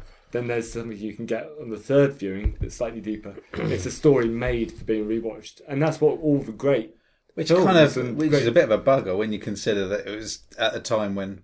I Well, mean, then the VHSs were videos were starting to come out, and I videoed it off the television. So people yeah, but this is a yeah, it. this is a fan thing. If you're a fan That's of a Doctor Who, yeah, you're yeah, going to definitely. video and rewatch it. But if you're just But if you're just a 90%. one-time viewer, you're still getting a creepy story I don't- with maids in with the wall. great actors. Yeah. I think the Yeah, yeah, performances yeah. in this. It's a really good chamber piece. I think this and Happiness Patrol stand out as the two. This Happiness Patrol, and actually, if you go back far enough, Kinda and Snake Dance are the best acted stories. Don't in get me 80s wrong. Doctor I watched this last night and I've got a completely new no, no, and and I got a completely new uh, view of how dense and how meaty it is Yeah. in a lot of ways. Um, but I don't think there's enough there for the casual viewer at all Well, to to find it. Well, I I, mean, I don't think it's entertaining For- unless you literally kind of get a microscope out and look at it. For me, the, the proof that there is, I think, enough there is I was I was twelve, so I was too young to catch all the references to Douglas Adams and Alice in Wonderland and um, Pygmalion. And I was too young to catch all the references to the science and to follow the plot.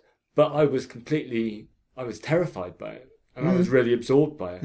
And actually, if it's absorbing a 13 year old boy, Yeah. and it's going to terrify an eight year old as well. well, I hope it's- it's not absorbing a 12 year old. Well, keeping my yeah, attention. yeah, yeah, yeah. yeah. Then actually, that's the that's the key audience that you want to grab for Doctor Who. Actually, being eighteen and watching it, Mm. maybe maybe you're actually at that. You're too young to kind of to Fully kind of appreciate fully what's going appreciate on. it, mm. but too old to to I've got nothing against. Um, in fact, I adore ambiguity, Yeah. or or the fact that things aren't explained. So you know, in that respect, yeah, I think I think it's a strength in that respect. I was 21 when this was on, and I absolutely loved it, but I'm not going to claim I understood it. No. Um, but, okay, two things before we get really deeply into it. Okay.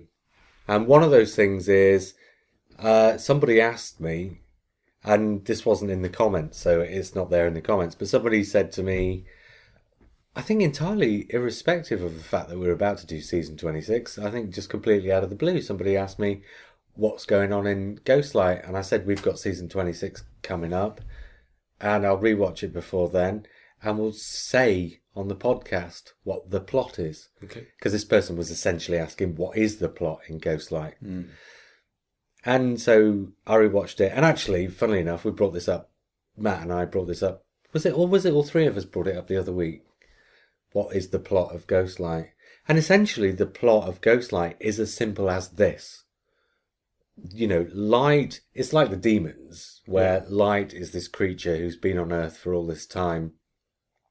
But what's happened is he has an experiment going, like in the demons. But unlike in the demons, they're actually presenting it here as an actual scientific experiment. So you've got the two um, triggers. You've got control, which is supposed to not absorb what's going on around it, and you've got Josiah, Yeah. who is supposed to go and absorb. Sur- survey. Yeah, Yeah. who's supposed to yeah go and absorb what's happening. But what happened? But the plot of it is really actually nothing to do with the experiment. No. The experiment is the texture. The plot is light is there.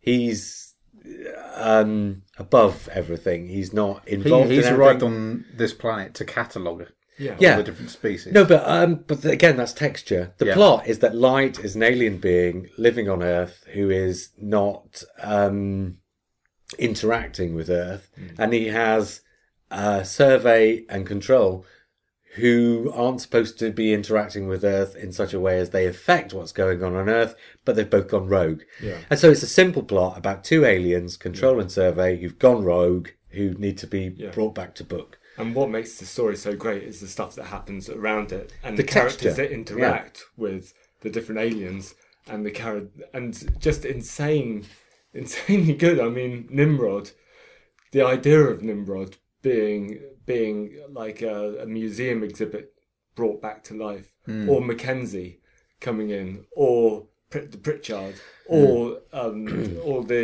the, Or the priest being priest. devolved. Yeah, yeah, Uh, just yeah. just for, as a plaything. And I think I think all of these add to the story. Mm. They're they're not just texture. They're actually they're actually contributing different aspects. And I Oh yeah, but is- what I mean is, I think the story is basically yeah, the texture. that is the story. Ancient ancient alien scientist brought back to life decides his experiment Yeah, fails, that's where it goes. threatens and- to end the experiment, and it turns out the experiment is evolution.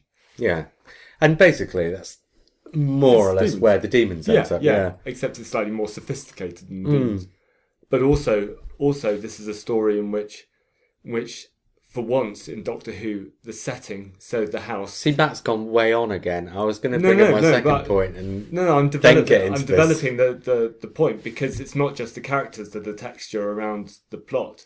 It's a it's a it's an entirely cohesive cohesive story. It's like a 360 degree story. yeah, but my second issue is something that, that could have come out of. Right. Okay. In that, the issue with Ghostlight and rewatching it last week, I realised exactly what the issue with it is, and yeah, all that stuff is fine, and that's where I was hoping to take the conversation after. Mm. But the issue with it is, and the best way to illustrate this is to say that I know plenty of perfectly intelligent people who don't understand a word of Shakespeare.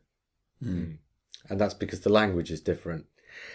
And in Ghostlight, it's not that the language is different, but it's that in every scene, with every line of dialogue, Marc Platt has presented himself with the choice between the character saying what the character is trying to get across, or the character saying something that represents what the character is trying to get across. Mm. In other words, in every instance, he's either he's been given a choice of the prosaic or the poetic, and in every instance, he's chosen the poetic.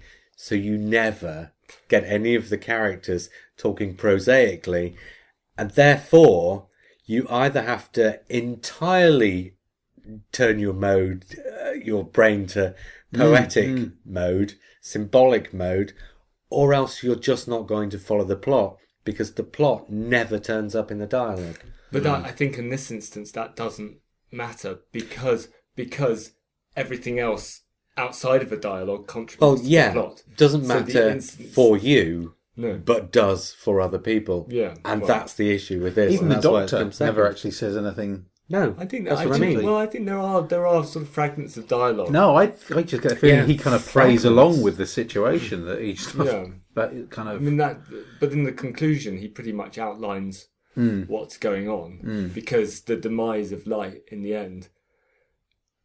The, the explanation is that the demise of light in the end comes from what light was doing there in the first place. Hmm. So he kind of explains it. I mean, it's not. I don't think it's garbled. I think it's just It's too cer- late. Certain lines are thrown away, but this happens. This is a very new series thing. This is what Steven Moffat does. So a lot of his plot points are spoken very quickly by Capaldi. but just but to- they're all just there. to project them forward. Steven Moffat does spell out what's Yeah, going I on. think- I think but what Moffat- happens with Steven Moffat is he spells out what's going on in the text Yeah. and leaves you to work out the subtext for yourself. In Ghostlight, they're not spelling out the text; they're leaving you to work out the text for yourself. yeah. And so, if you're prepared to run with it and work out the text for yourself and rewatch it and enjoy the elements that you do like, then it's going to work absolutely brilliantly for you. Hmm. But if you don't like those elements necessarily, you're not going to engage with the dialogue enough to read it because you need to read every line in this. Was there a criticism about the appearance of light as well at some point? Yeah, the angel. yeah, but, But that's I mean, perfect. I mean, that's. I mean, that's that's drawing on. That's that's just continuing to draw on because that's a Blake thing. No, I think So, the uh, it's- criticism is that it's a poor special effect. Which special effect? I mean, Well, when he appears as light, hmm. it's Oh, a, right. it's a, it's basically the same criticism as you get in the Time Monster when the Chronovore turns up. So I'm trying to think what special effect that would be. So he comes up through the lift, and there's actually quite an eerie shot of the light blazing out of the lift. Yeah, That no, I think that's and fine. then the appearance of light Yeah, is is more mundane. Yeah, but But, yeah, but that's the thing that draws on Blake, William Blake. So actually, that's just another literary sort of cultural illusion. yeah, but And for me, that works. I mean, you- you've got to have you've got to have a performer playing the villain because No, Yeah. but that's how. Yeah, but that isn't at the point. That's why he Yeah. kind of self-destructs at the end, isn't it? Because it's the doctor points out that he's evolved. He's Yeah, yeah. He's changed And his appearance to make slowly- himself look- Yeah, yeah, hmm. yeah, yeah. He's adopted a form that is explained. in the text. is uh, outside. I think of, that I think there's lots of dialogue where it does explain it. I think it's just not it doesn't- expla- not explained in a neat block no. that you can take away. And but I think that's I don't what think it's not that it's not explained in a neat block. I think it's that none of the explanations come until the third episode But I think it would be a mistake to do what Christopher Bryant because it doesn't present it says. as a mystery. And it's easy for that a lot of that subtext to mix with the texture. There's little things like the fact that Ace meets up with the daughter and says, "Come on, go in here. Oh, what we're going to wear? Oh, let's go out dressed as blokes." Yeah, And and that's there, and that's just there as a little bit of texture. But because you're trying to work everything else out, you think, "Oh, does that mean something?" but it does mean Because something it- because they're evolving. It's all about evolution. Hmm. So they're actually But- pushing the Victorian, the Victorian kind of staid Right. staidness. Yeah, yeah, So yeah. by dressing, and there's a line of dialogue that addresses that. but it because gives the doctor you. says you've or somebody That's says a- you've that's evolved addressed from the off. a, As soon a as- Victorian gentleman. Or As soon as But Ace it- arrives showing her shoulders, that's but it- addressed yeah. anyway. That was Yeah. it presents it as a mystery that needs to be solved. Mm-hmm. But whereas if you were watching, say, Inspector Morse, the clues in that mystery would be what this person has done and uh, what that person has done and how you connect those things together to bring those people together so that the solution to the murder is something to do with two people that you didn't think had anything to do with And each other. do- do you know what I mean? Yeah. It's the connections in a mystery need to be made in such a way that the person sitting at home can make those connections as well. But in Ghostlight, the clues aren't connections between people in that respect. The clues are all metaphors. But I think that's So- that's fine because Ghostlight isn't Yeah, isn't. that's fine for you, Matt. No, no, I think it's fine because Ghostlight isn't supposed to be a mystery. It's supposed to be a ghost story, and it's No, supposed but it's to be. presented as a mystery. it's presented as a ghost story. well, and no, ghost- it has ghost the stories- trappings I of a ghost story, it but has. it's I asking think you it's to start- work it out. I think it's starting out as a ghost story, and then anything else that develops from there is the sort of the Doctor Whoing of a ghost story. Right, but and a ghost goes- story is a mystery. A directions. ghost Not like story. I Inspector think Morse. it's It's but not the same. It's I think not it's the more same. Agatha No. Christie. Right, but okay, whether it's a ghost story, an Inspector Morse, or an Agatha Christie. No, no, no I'm, I'm- but it's interesting if you think of it as a ghost. But you're because- missing my point. because they have particular. They have very particular sets of logic. Yeah, a ghost story. and Ghostlight doesn't have the particular sets of logic of any No, other kind drop, of story. It doesn't drop yeah, clues. M.R. does James. it? Like- M.R. James's ghost stories. That's where that's the source. But they of, don't that's present- the type. It's to, it's drawing. but they on. don't present. It's not drawing on Conan Doyle. It's drawing but on in M.R. James. M.R. James, they don't present all the clues as metaphors. They don't present any clues in M.R. James. right, They but present, they Ghostlight. present an atmosphere, and then they slowly explain it, and then they leave you hanging at the end. Well, Ghostlight doesn't slowly explain it; it just explains it at the end. It kind of just behaves how it's going to behave. I, It- I, think. Well, I think it does slowly explain it, but it doesn't. It doesn't present the explanation. Well, it but doesn't it explains it through explain the inci- anything. through the incidents. You So don't find out who Josiah is until Control turns up, and Control doesn't turn up until the third episode. you don't find it out ultimately, but you're presented with clues as to who he is through the fact that he's he sheds his skin earlier on but in that the story, doesn't. But but and there's certain but- bits of dialogue. But unless you know that it's an experiment, then those aren't clues as to what he's doing. No, but the experiment is the re- the revelation of the experiment is the conclusion of the story. Yeah, but the revelation of the experiment turns up at the same time as the revelation of control and the revelation as to what Survey's been doing. Well, that All the the ex- that is the experiment. Yeah, but that's it. All the rev. but that's it. None of the clues get you there unless you already know. In a ghost story, you know it's a ghost story, so you're looking for the ghost story to explain how and why the ghost is there. In a murder mystery, you know it's a murder, so you're looking for the clues to explain how and why the murder's happened and who's responsible. Right. In Ghostlight, It's a Doctor Who story, so you're looking for the alien. yes, and you know that Josiah is the alien. Well, But I- there's no explanation. You you're looking for the alien, but there's no explanation as to how and why the alien's on planet Earth until you get to the third episode and meet Control and Light. Do you know what it's like? And I think it's really interesting that you, you touch on the murder mystery thing because I do think it's like a like Agatha Christie because you've got the house and you've got these characters like the policeman and, and this Yeah, other person, yeah, this person, yeah. all playing these roles. But as JR was saying, that, that in that Agatha Christie, then they things will happen. There will be occurrences that happen, which then drop little clues that you can then pick up in order to work out by the end what the answer is. The difference with this is almost like being dropped into the middle of a room Hmm. where everyone's behaving how they're going to behave without actually talking to you, and you've just got to watch their behaviour Hmm. and work out from that what the hell's going. Yeah, Yes, no, no, I do don't like that. disagree. Agree with you, Matt. You're right. You're right in the sense that it's also got sort of cipher characters like the policeman and Hmm. and the vicar, and that's a very that is a very And Agatha Matt, Christie thing. I That's don't an interesting disagree with you. No. And I voted this first. This is my favourite yeah. story of the season. Yeah. But I'm saying that only works for like maybe 10% of the audience and the other 90% are adrift. Okay. Yeah, it's Well, almost all- like you've got to know what game all you're I, playing. In all some I can do here is say why I find it interesting, Yeah, and but that's this is why I find it interesting and why it holds yeah. together for me. Hmm. for So, you. so, And I think well, that's the- yes, but but not everything is a kind of a subjective, objective argument. Well, that's what I'm trying mean, to make here. I I mean- am trying to make the argument. They could the comment the people commenting are saying they they didn't understand it and it wasn't explained fully in the story sufficiently. So I'm arguing against that. I'm not arguing that they should like it or that they should like that type of story. I'm arguing that it was explained fully in the story. It was just explained in different ways. I'm arguing against Christopher Bryant saying that there should have been a block of explanation. That's what I get from what Christopher Bryant said. There should have been a block of explanation somewhere. I think that would have made it clumsy and it would have diminished the story.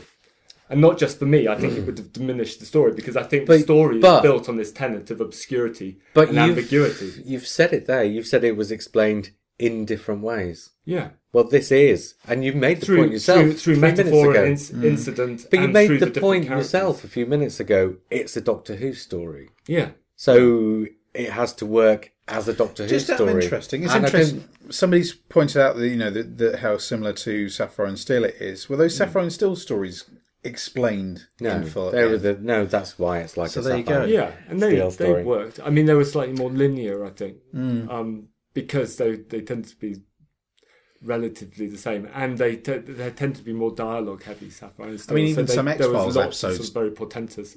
Even for some X X Files episodes were never explained at the end, as far as I'm yeah. But there's a So, difference yeah. between leaving something open open ended, which is not what I don't Ghostlight's think doing. I don't think that's open ended in the least. No, it's it's No, Ghostlight's not there are there are open-ended. functions going it ends on. up with the, the explosion of the spaceship at the end. The Yeah. story that I mean, uh, like like like the demons, in fact. But Ghostlight is not behaving like a Doctor Who story, No, and that's But- but- great. Yeah, yeah, but But by the same token, if but by the same token, that's also problematic It is. Oh, yeah. because Doctor Who needs to behave like Doctor Who. It needs to be it needs to be consistent in one thing, and that's it needs to have a, a certain level of, and for want of a better word, explanation. So that when you watch the first episode of a series and when you watch the last episode of the series, you have a through line through all those episodes where you're engaging with them at a particular level. No, it's a heck of a lot to ask for an audience. And I'm not are- saying it's a problem. I think it's amazing, but it's a heck of a lot to are- ask of an audience. there are precedents though in in the classic series of this sort of storytelling. Something like Warrior's Gate oh doesn't, yeah, doesn't do this. And actually, I know that you don't like. Well, I know it's not your favourite, but something like Edge of Destruction doesn't do this. This yeah, sort but of that's thing. accidental. I Yeah, think. but that's still it's still a, a similarly sort of slightly ambiguous story. I've got no. I personally have no problem with ambiguity and also it not doing what you would expect of a Doctor Who story because it's pretending to be a Doctor Who story or it's mm-hmm. It's making you you've got an expectation of a Doctor Who story and one one way of making that interesting is by subverting it. I mean in a way the demons isn't a traditional it doesn't do what a Doctor Who story should do. But it does have the- engage with you on that. TARDIS But it engages with you on that level of explanation. Yeah, well, yeah. But Warriors then- Gate is probably the only example of another story that doesn't. Yeah. And equally, I think Warriors Gate is the best story in its season, The Kinda, just as I think this one is. Kinda is a similar one as well.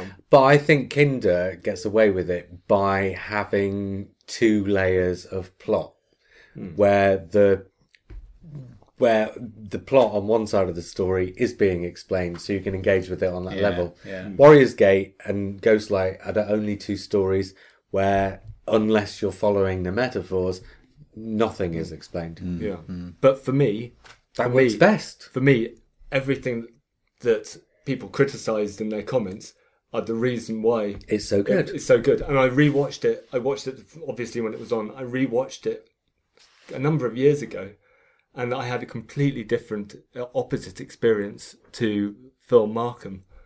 I was completely engrossed in the story. I watched it as a three episodes, three episode block, and it was like all the best sort of BBC mm. claustrophobic chamber drama ghost stories that they produced.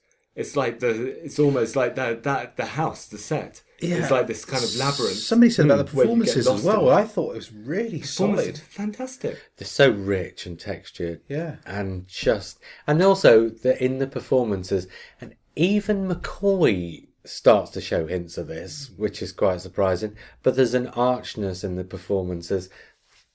And you know, I, I always say this: eh, you, everybody needs to perform like they're in the same production, mm. and it's when people are performing like they're in different productions that there's a fault. There's an archness in all of the performances that's perfectly in keeping, but that, and also that helps to unsettle you mm. because everything else about it looks so traditional mm. that if you throw in the archness in the performances, it just sets you slightly away from the traditionality. And I know I like it because I can think back, and I haven't seen it for ages.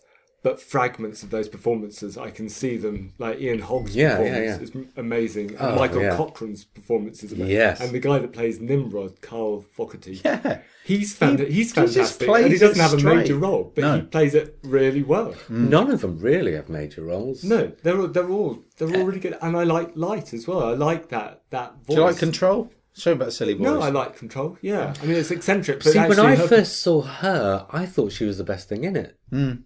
So, Oh, she's yeah. a brilliant actress. Yeah, she's yeah, yeah. great. I think really the like way her. the way she ends up proves that she is a brilliant actress, and Mm. that to start with, she is kind of playing. She's not just.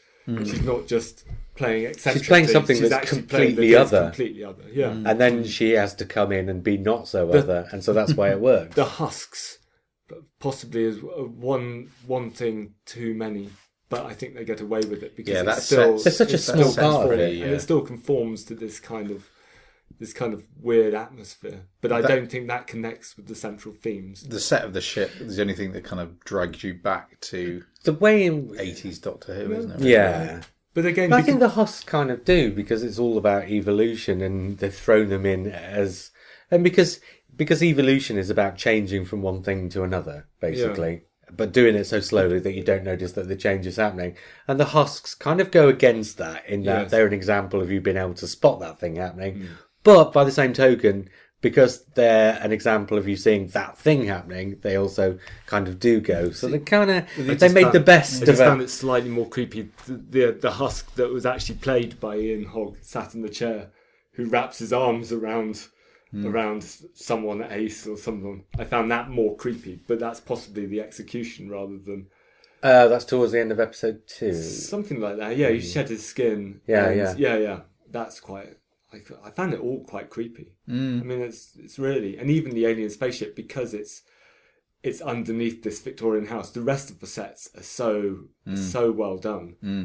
that there's a kind of a juxtaposition between the two. You know, the one thing I thought was maybe a bit of a shame is that they had to make this part of the Ace arc and have it be the haunted house where white bombs, white Yeah. kids Yeah, firebombed it. actually, there was and that bit which- stuck out a bit like a sore hmm, thumb. Hmm. Yeah, they did it in an interesting way though. They had the it's one of the rare moments of of completely sort of symbolic because you had the the flashing lights. Maybe Yeah, that yeah, was yeah. maybe that was a late addition. That that because they're putting this arc all the way through. No, I think that was the starting point for the story. I could be wrong, but I think that was the starting point for the story. The Doctor takes Ace back to the house where she had a bad experience when she was younger. You got the impression that this was the first time in the series history that effectively Andrew Cartmel took his writers to the equivalent of the Chula Indian restaurant. Yeah, yeah. and had a lot of conversations with them about well we've got to start having a, an arc we've got to start creating this arc in the series so it will just carry on Mm. into glorious heights and he did this at the beginning of The season final one, 25 yeah. Mm, just as just as the series was about to, to finish Oh, there's an awful lot to like in there. Really do. I mean, yeah, Yeah, yeah. and visually, you know, like you say, the husks, these weird creatures in dinner suits. I mean, that Oh, visually, that's yeah cracking. yeah yeah I loved this the first time I saw it, and I've loved it ever since. I've never not loved it. Hmm. I just, but like I say, I think there is that problem in that it's not engaging with people on a variety of levels. Hmm. But then, you know, that's that's the nature of the beast. Mm-hmm. what can you do Um, obviously, then the story that's come top is the Curse of Fenric, and Jeff Waddell says as good as classic Doctor Who ever got. Mark Clapham says crowd pleasing, best production of the year, dissolves a bit into metaphor rather than actually making sense towards the end. Christopher Bryant says this showed that Doctor Who could be about something while at the same time showing us people being attacked by horrible monsters. Probably the most modern story broadcast in the 20th century. The way in which it tries to deal with sexuality is painful, but the important thing is that it is trying at all. Rob Irwin says, This felt big budget and expensive compared to the other stories in season 26. World War II soldiers, location shoots, monsters, a spooky story. Oddly, however, it's not a story I'm wildly in love with and want to watch with any regularity, but it is absolutely the best of the season. Steve Herr, creepy, atmospheric, and all of a sudden, Doctor Who seemed very grown up again. Doctor Who was no longer scared to be scary. Dylan Reese says, I didn't see episode 4 until the VHS release years later, as the Haemovores scared me too much as a seven year old, so my mother stopped me from watching it. I actually don't think I've seen the full broadcast version, because obviously the VHS was the extended one. So can only really go off the extended VHS and DVD release, but this is as good as it gets. Sylvester is absolutely captivating, and the scene where he convinces Ace to lose faith in him is really disturbing. The Ancient One and the Haemovores are a brilliant design, and the whole story oozes suspense and scares. I'd love to see Ian Briggs come back and do a big finish. Brendan Day says, My personal favourite McCoy story with so much to enjoy. A creepy underwater beginning with Russians replacing UNIT as the military force. Ace using her sexuality to beguile and bamboozle one of the soldiers. Sylvester McCoy is on fine form. With the right mix of mystery, discipline, and comedy, as he positively dances through this story with obvious glee. With a lot of location shooting, this episode hasn't dated us some of the more studio bound stories.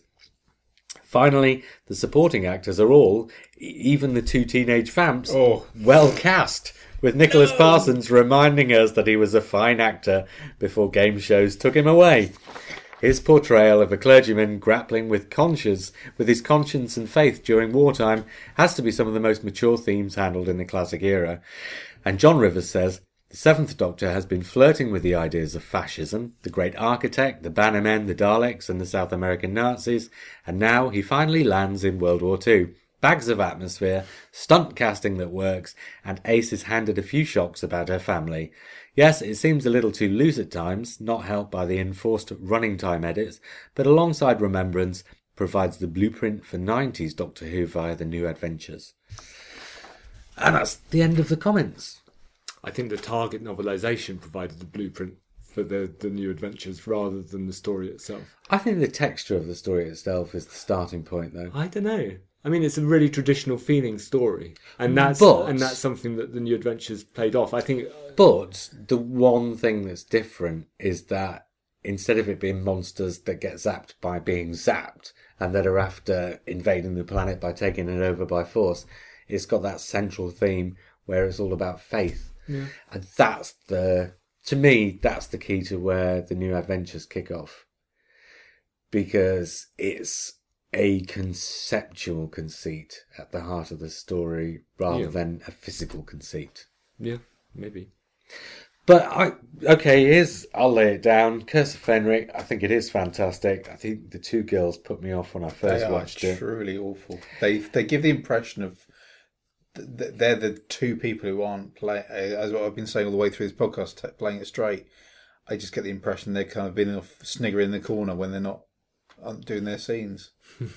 And the one other thing about it is the way it ends. I had the same issue with the ending of this as I did with the greatest show in the galaxy. In that, and you know, this is an issue that's through throughout the Hinchcliffe Holmes three years as well. In every story in Hinchcliffe and Holmes, the entire universe is in peril because of something that somebody's done. I'm exaggerating when I say the entire universe is in peril, but you know, one week you've got Planet of Evil, where if they don't put the antimatter back, the universe will explode. Then the next week you've got Pyramids of Mars, where if somebody doesn't stop Sutekh, he'll destroy the entire universe. And so it carries on. Every week the universe seems to be in peril.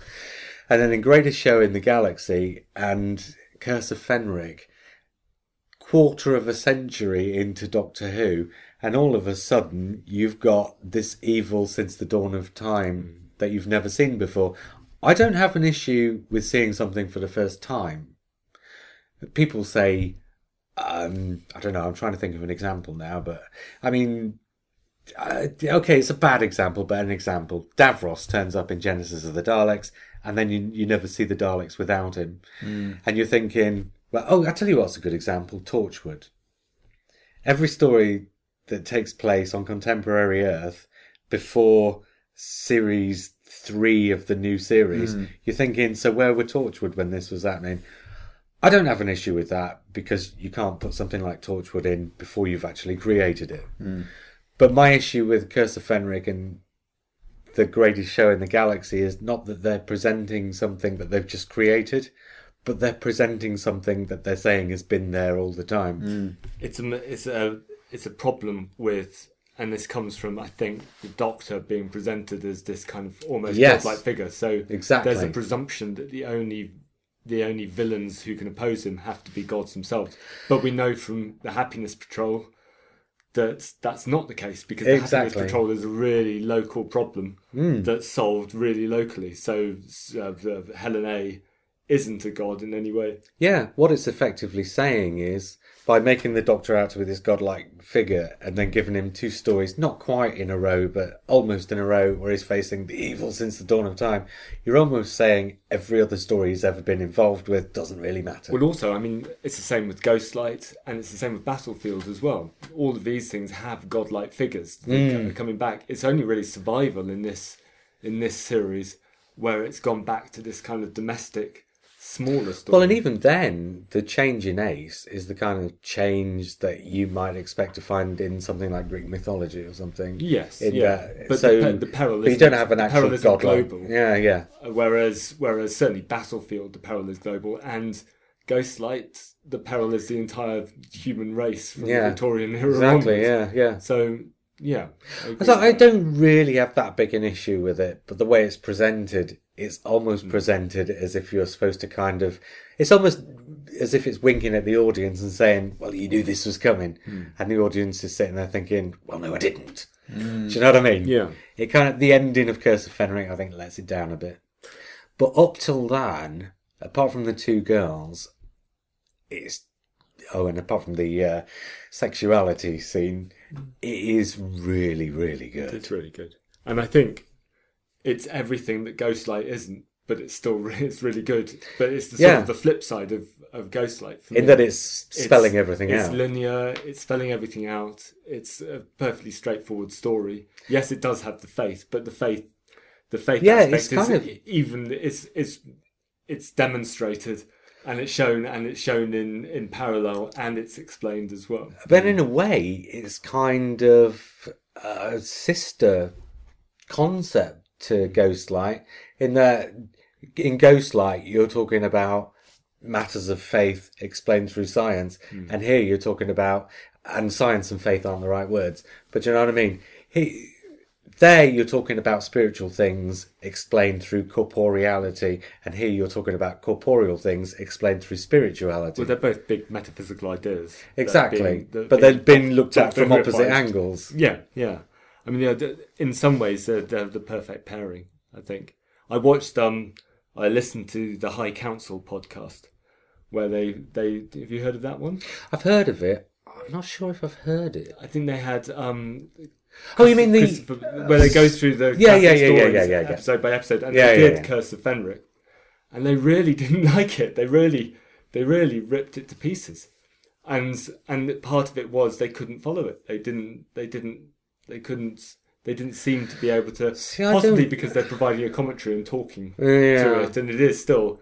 I mean, it's less dense than Ghostlight, but it still is quite a dense story. I think you still need to sort of listen to Hmm. listen to the dialogue and watch what's happening. I've never understood that issue with it though, because people have said, oh, because they over scripted it and there was too much and they had to cut stuff out. There are bits that don't quite add up, and I never. I, and again, maybe it's because I was 21 when I first saw it, and so I found it easy to follow. But I never had any problems again, with it. Again, I was I was what twelve, and Followed I followed it. it, and like Yeah. Dylan Reese, actually, it's the it's the the first the last time I was frightened by Doctor Who, Hmm. and actually the first time since Terror of the Vervoids. At that point, that I was frightened by Doctor Who. So n- none of none of uh, the rest of Sylvester McCoy really frightened me, but but Ghostlight actually got to me. Not Ghostlight, uh, Curse Curse, of of Fenric, Fenric yeah. actually actually frightened me. When I refresh my memory with this, I watched a lot of it and fast forward and just kind of stopped at the specific points. So Yeah. it can't have been that It's, confusing, if you see what I mean. no, but I I, thi- I I, think don't I, think it remotely is. No. I find Ghostlight more watchable than Curse of Fenric. I I tend to, and I, I think agree, you you were right that it doesn't start. It it needs to start slightly more dramatically. Yeah, Or Curse of you Fenric is a earlier. good mid to end of season story. It's I tell you what Curse of Fenric is. It's the empty child, stroke human nature, stroke um, silence in the Quite a library traditional slot. story. It's just Yeah, the, yeah, it's just very augmented with these Yeah. things. and the performances. I mean, Mm. Judson, that the the the scene where Judson gets possessed, Mm. and, and I think it's the cliffhanger to episode three, probably. yeah, Yeah. That's an amazing. That's a really I fantastic. like his blinking that he does. Yeah, yeah. blinking. Yeah, but that's And, um, so good. That's really good. And is it the fir- the first underwater filming? Um, Somebody mentioned that in the comments, and that just struck me. No, Warriors Yeah, and you see dead, you, know, you see dead bodies under the water as Oh, well. really? Warriors of the Deep had Peter Davison in a tank, not Peter. But yeah, did they Peter actually Dav- film underwater? Did they actually spend the money to show? Yeah, underwater? because they Okay. went to a Okay. Piss, yeah, but Warriors of the Deep is rubbish. Whereas this, is, this is really good. It yeah, felt a little bit clunky right at the start. The opening shots are a little bit clunky, and as much as you I see, you you, see the the Well, there was- soldiers there was- coming in, Yeah, Mm. and then within seconds you see the the uh, Viking boat underneath. they were slightly scuppered, I think, with with filming day for night, but also they had changeable Hmm. weather as well, and you could tell. That was more editing, though. I just felt like it kind of got the elements and then said, "Oh, there's that, there's that," Right, yeah, and that's it, okay. bang, like that. Yeah. So there was no build up whatsoever. Yeah, I kind of like it when Doctor Who starts with the Doctor and the Companion, and you have to find everything out through them. yeah. Um, and actually, the first ten minutes of Curse of Fenric, the scenes with the Doctor and Ace, Uh, s- perhaps my favourite sort of opening to a story from their perspective that we'd had in years, because because I've always liked Doctor Who when it's out somewhere fairly rural and where they're investigating something. And this is what you had for the first, well, for the first episode, really. They're meeting people, they're going to places, they're looking at things, they're working stuff out. And also, also their entry to the story is very new series. So the Doctor effectively, when he when he presents the, I mean, it's an Yeah, outrageous scene. yeah, when he yeah. types it and he does the signature. That's his version of the psychic paper. That Hmm. just gets him into the story without having to worry about being locked up as a spy. And of Even though it's pretty, he would be locked up as a spy. But Well, yeah. I quite, I quite like the outrageousness of it. And of course, the and yeah, again, that's another sort of that theme of the Seventh Doctor being able to talk his way out of Yeah, situations yeah. is another example of that. And I quite like the um, I forget where I was gonna. There- There's also the it's a relatively new seriesy type thing, but obviously it's the theme of the season, so it's not like we've not mentioned it. Where the Ace storyline goes by the end of the story, hmm. and you also, although you don't get a sense that they've deliberately come there because of that, by the end of the story, you get a sense of the fact that the TARDIS perhaps, if you think about it, you get a sense of the fact that the TARDIS would never have brought them here if it hadn't been for Yeah. that's where this story There's was a- going to end up going. there is a bit of outrageous. I mean, you can tell that these are starting to be fans writing, Yeah. writing because there's an hmm. outrageous retconning feel to when one of the characters says, "Remember the chess set in Lady Peinforte's study," Yeah, yeah. which is obviously not. They weren't planning Curse of Fenric back Yeah, in. Silver Nemesis, but actually, I quite They're like using that. it. I think it works. I think that's fair enough. They might.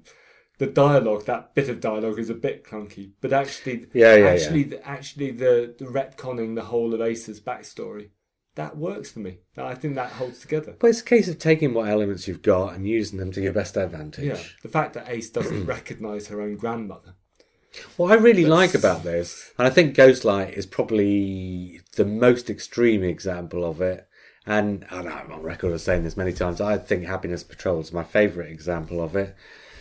Um, and it starts in season 24, and it's a move away from the really cursory dialogue that you had during the latter Peter Davison and Colin Baker stories.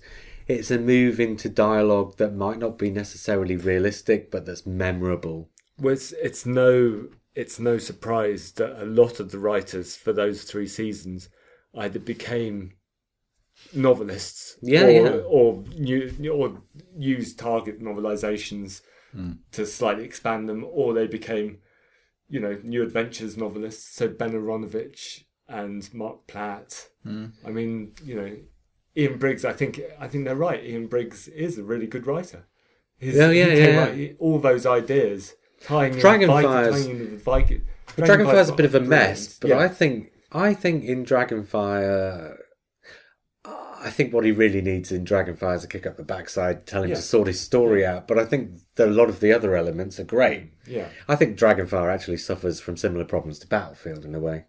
yes. But Curse of Fenric, the fact that it's his idea to bring the Vikings in and parallel this with the Russians and Mm. even having the Russians invading in this weird kind of they're supposed to be on our side but not. Yeah, yeah, and, yeah. and Millington's study being a kind of a recreation in order to get into the mindset of. Oh yeah, and the idea of the the machine, Yeah, there being a copy Yeah, yeah. elsewhere, and then when it decodes a certain word, that Yeah, or the rune, the runes being effectively a circuit diagram, Mm. which has which was used in Horns Horns of Nimon. Yeah. which I've but but yeah, It's He's ta- he's got again. It's a story with lots of elements, but actually, and this is like the um, more uh, easy to understand jigsaw puzzle that Ghostlight wasn't. It's like all those different elements are clues on the way to a solution. Yeah, mm. but actually, look at looking at the whole season, the season as a whole. There's so much imagination Yeah. in here, considering it's the 26th year hmm. of this story. The the amount of imagination compared to say the Trial of the Time Lord season, or even some of the Peter Davison stories, is hmm. outrageous. The hmm. number of like, I mean, medieval knights with guns. Uh, the Doctor is Merlin. Um, an an alien god underneath the Victorian mansion. The same is true of seasons twenty four and twenty five as Yeah, well. yeah. But I think this is this is the season where it, it This is the one where it really like, gels explodes. together. Yeah, Yeah, where So, it, so strong. it's just I don't know whether if we'd have had season twenty seven, it wouldn't have been the big dis- biggest disappointment of all Well, time. Actually, uh, hearing about, I'm, I'm fairly uninspired by sto- the story. Yeah, I know, that's what I mean. Magazine. yeah, I think I, I, I think it was probably. I don't think we'd had the Doctor Who that we have it, if it hadn't been cancelled then. it certainly ended on a high. Yeah. Regardless of what you think about survival as opposed to the other stories or whatever, certainly ended on a high in terms of the overall season. Because they, you know, it's got those two tent pegs in the middle, tent poles in the middle. Yeah. Real high watermark for quality, Curse of mm. Fenric and Ghostlight. But all four stories, I think, Yeah, are really good examples of stories that are trying to push the envelope on Doctor Who mm. while being true to the spirit of Doctor Who. yeah. Mm. And you know, I think that's They're- they're the not- important thing. They're not attempts to make Doctor Who. They're attempts to. They're attempts to bring in these inventive ideas and create a Doctor Who story out of them. And Yeah, I they're not Yeah. looking to emulate the past in any way. Instead of yeah. No. trying to make Doctor Who be something it isn't, Yeah, hmm. or instead of trying to put something into Doctor Who without moulding it into the Doctor Who shape, all four of these stories, including Ghostlight, in spite of what I said about it, yeah. Are making a new kind of Doctor Who that's still Which is- properly Doctor Who. Which is why I'm really excited that Frank Cottrell Boyce is writing for the new series. Yeah. Because that's exactly what he does. So Forest of the Night and also Kill the Moon.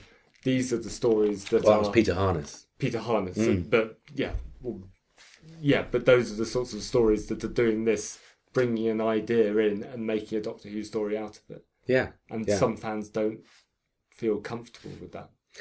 They No, want they want to start with the idea of a base under siege or a Hinchcliffe shocker, and then and then let the ideas develop Yeah, out of that structure rather than Bring in a big structures. idea and set it somewhere Yeah. where a Doctor Who mm. story's mm. set. I mean, Ghostlight doesn't fit in with any model of previous Doctor Who. It's not a.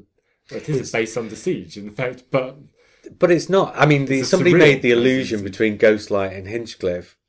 Um, it looks like a Hinchcliffe. Yeah, yeah. It's light years away in it's story actually, it actually looks more like a sort of David Whitaker story. It's more like uh, It's a bit Evil of the Daleks, yeah, yeah. yeah. or at least the early bits of Evil Yeah, of the Daleks. yeah. But yeah, it's kind of. But all, I mean, Curse of Fenric as well kind of relates back to the sort of Hinchcliffe from a certain visual perspective. Yeah. But in storytelling say, it's a terms, fairly- millions and millions of years away. Yeah. Well, anybody got anything more to add Well, about? I'm done. I think, yeah. Well, no, I'll say as much as that it's really uh, picked it up in my estimations. It's, one- it's one of those times where actually talking about it has made me more excited about. And w- when we were talking about Ghostlight, I was coming across as being quite aggressive, but that was me being really excited about the story and Oh, getting okay, increasingly yeah. excited because I was because it was inspiring such a discussion. That's I how good. A, it. that's how Do good we- a story is. Do we like the overly long um, face cleaning scene? What's that? There's that. Well, there's, there's kind of a lovely moment, isn't there, between Ace and the Doctor, where they're cleaning each other's face while Oh they're yeah. talking. Oh, I like Oh, it was that. a little yeah. bit Nice. too long. Yeah. Oh, did you think maybe. so? Yeah, I, don't I can't say I noticed it. I did. I mean, me that being does- picky, or whether that- I'm just uncomfortable. That does it. scream of two actors who are having a really nice time I know, together. and that's And- lovely. I wanted to see more of it. And you got that from the, the documentary about uh, Silver Nemesis. I was going to say well. you actually get it in Silver Nemesis. I, I also just one more thing um, with Curse Fenric. I saw there was a behind the scenes documentary. It was in Take Two, presented by I think Philip Schofield, and they actually focused on the decomposition of the two girls at the end, their death scenes. Oh, yeah. and I think it interviewed the girls, and I think, yeah, that's probably coloured the way I I think of those. Because that was the only time I'd actually accidentally seen behind the scenes footage before oh, really? before the story was aired. Right. See, I didn't think they were taking the piss out of it. I just thought they were poor. Yeah. Mm, okay. But yeah, I suppose maybe it's just me reading into it. Yeah, yeah. Yeah, I yeah, you definitely got the impression though they thought, oh, we're in Doctor Who to be the monsters, so mm. let's be the monsters in Doctor Who. Yeah, and there's that point where they they come out of the water and they entice that soldier, and I thought, well, I'd probably run the other way. yeah, yeah, yeah. But then again, well, I mean, you're probably supposed to also think that there's something psychic going on there as well. Actually, Yeah, yeah. during that scene. Anyway, that's season 26 then. And I think we can all agree that we all thought it was a bit of a disappointment, didn't we? Do we rank it? Um, we don't usually on these, but I mean, not? let's Oh, let's all say our favourite then, I guess. But I mean, I think Ghostlight. we've already said it, haven't we? Yeah. Ghostlight, yeah. yeah, Ghostlight. But I mean, you know, on an, uh, I think if Battlefield had been better produced and hadn't had the issues that we talked about, I think that would have been my favourite because that's my kind of Doctor Who. I understand why Curse is, is top because it's just yeah. solid Doctor Who with a little flash of originality. Inspiration, yeah, yeah. It's a um, playing card. It's a playing card for me between Curse of Fenric and Ghostlight. But mm. Ghostlight is just, I think, because it's so coherent. For, and when I say coherent, I think the set design, the performances, mm. the costume design, the music, Consistent then. the music. Well, it's, it's this kind of complete production, mm. which sometimes Doctor Who isn't. Sometimes something like jars or something doesn't work. Mm. But you've you got think? all of these designers and musicians working together to create something. What did you think when you first saw it? When um, Katharine Schlesinger suddenly playing "That's the Way to the Zoo." So it's fantastic. Yeah, me too. yeah. I suddenly, I just, I was watching that. and I was thinking, when was the last time anybody sat down at a piano and played a song Yeah. in Doctor Who? But that's- I'm thinking, why doesn't it happen more that, often? that speaks of the writer, and it's a bit like Understanding what Deadly doing. Assassin was the same was the same one with the set designs. It's the the designer actually talking to the director, and the the the incidental musician talking to the director and the writer, and actually working to create together to create something. And that's how you create good films and good television. And actually, that song's your biggest clue as to what is going on, probably. Yeah. Right. Uh, next week we will be back with what's the next one up? Vincent and the Doctor. Oh, good. Oh, Yeah. So next, well, assuming anything doesn't go wrong again, because I keep promising stories and we don't always necessarily get there. But all being well, next week we'll be back with Vincent and the Doctor, and we'll see how it holds up. Because I think Vincent and the Doctor was one of those stories that was such a shock to the system when it was first on. I wonder if it will still feel the same way about it now. But anyway, until then, I was Matt. I was Simon. and I was JR, and we'll speak again soon.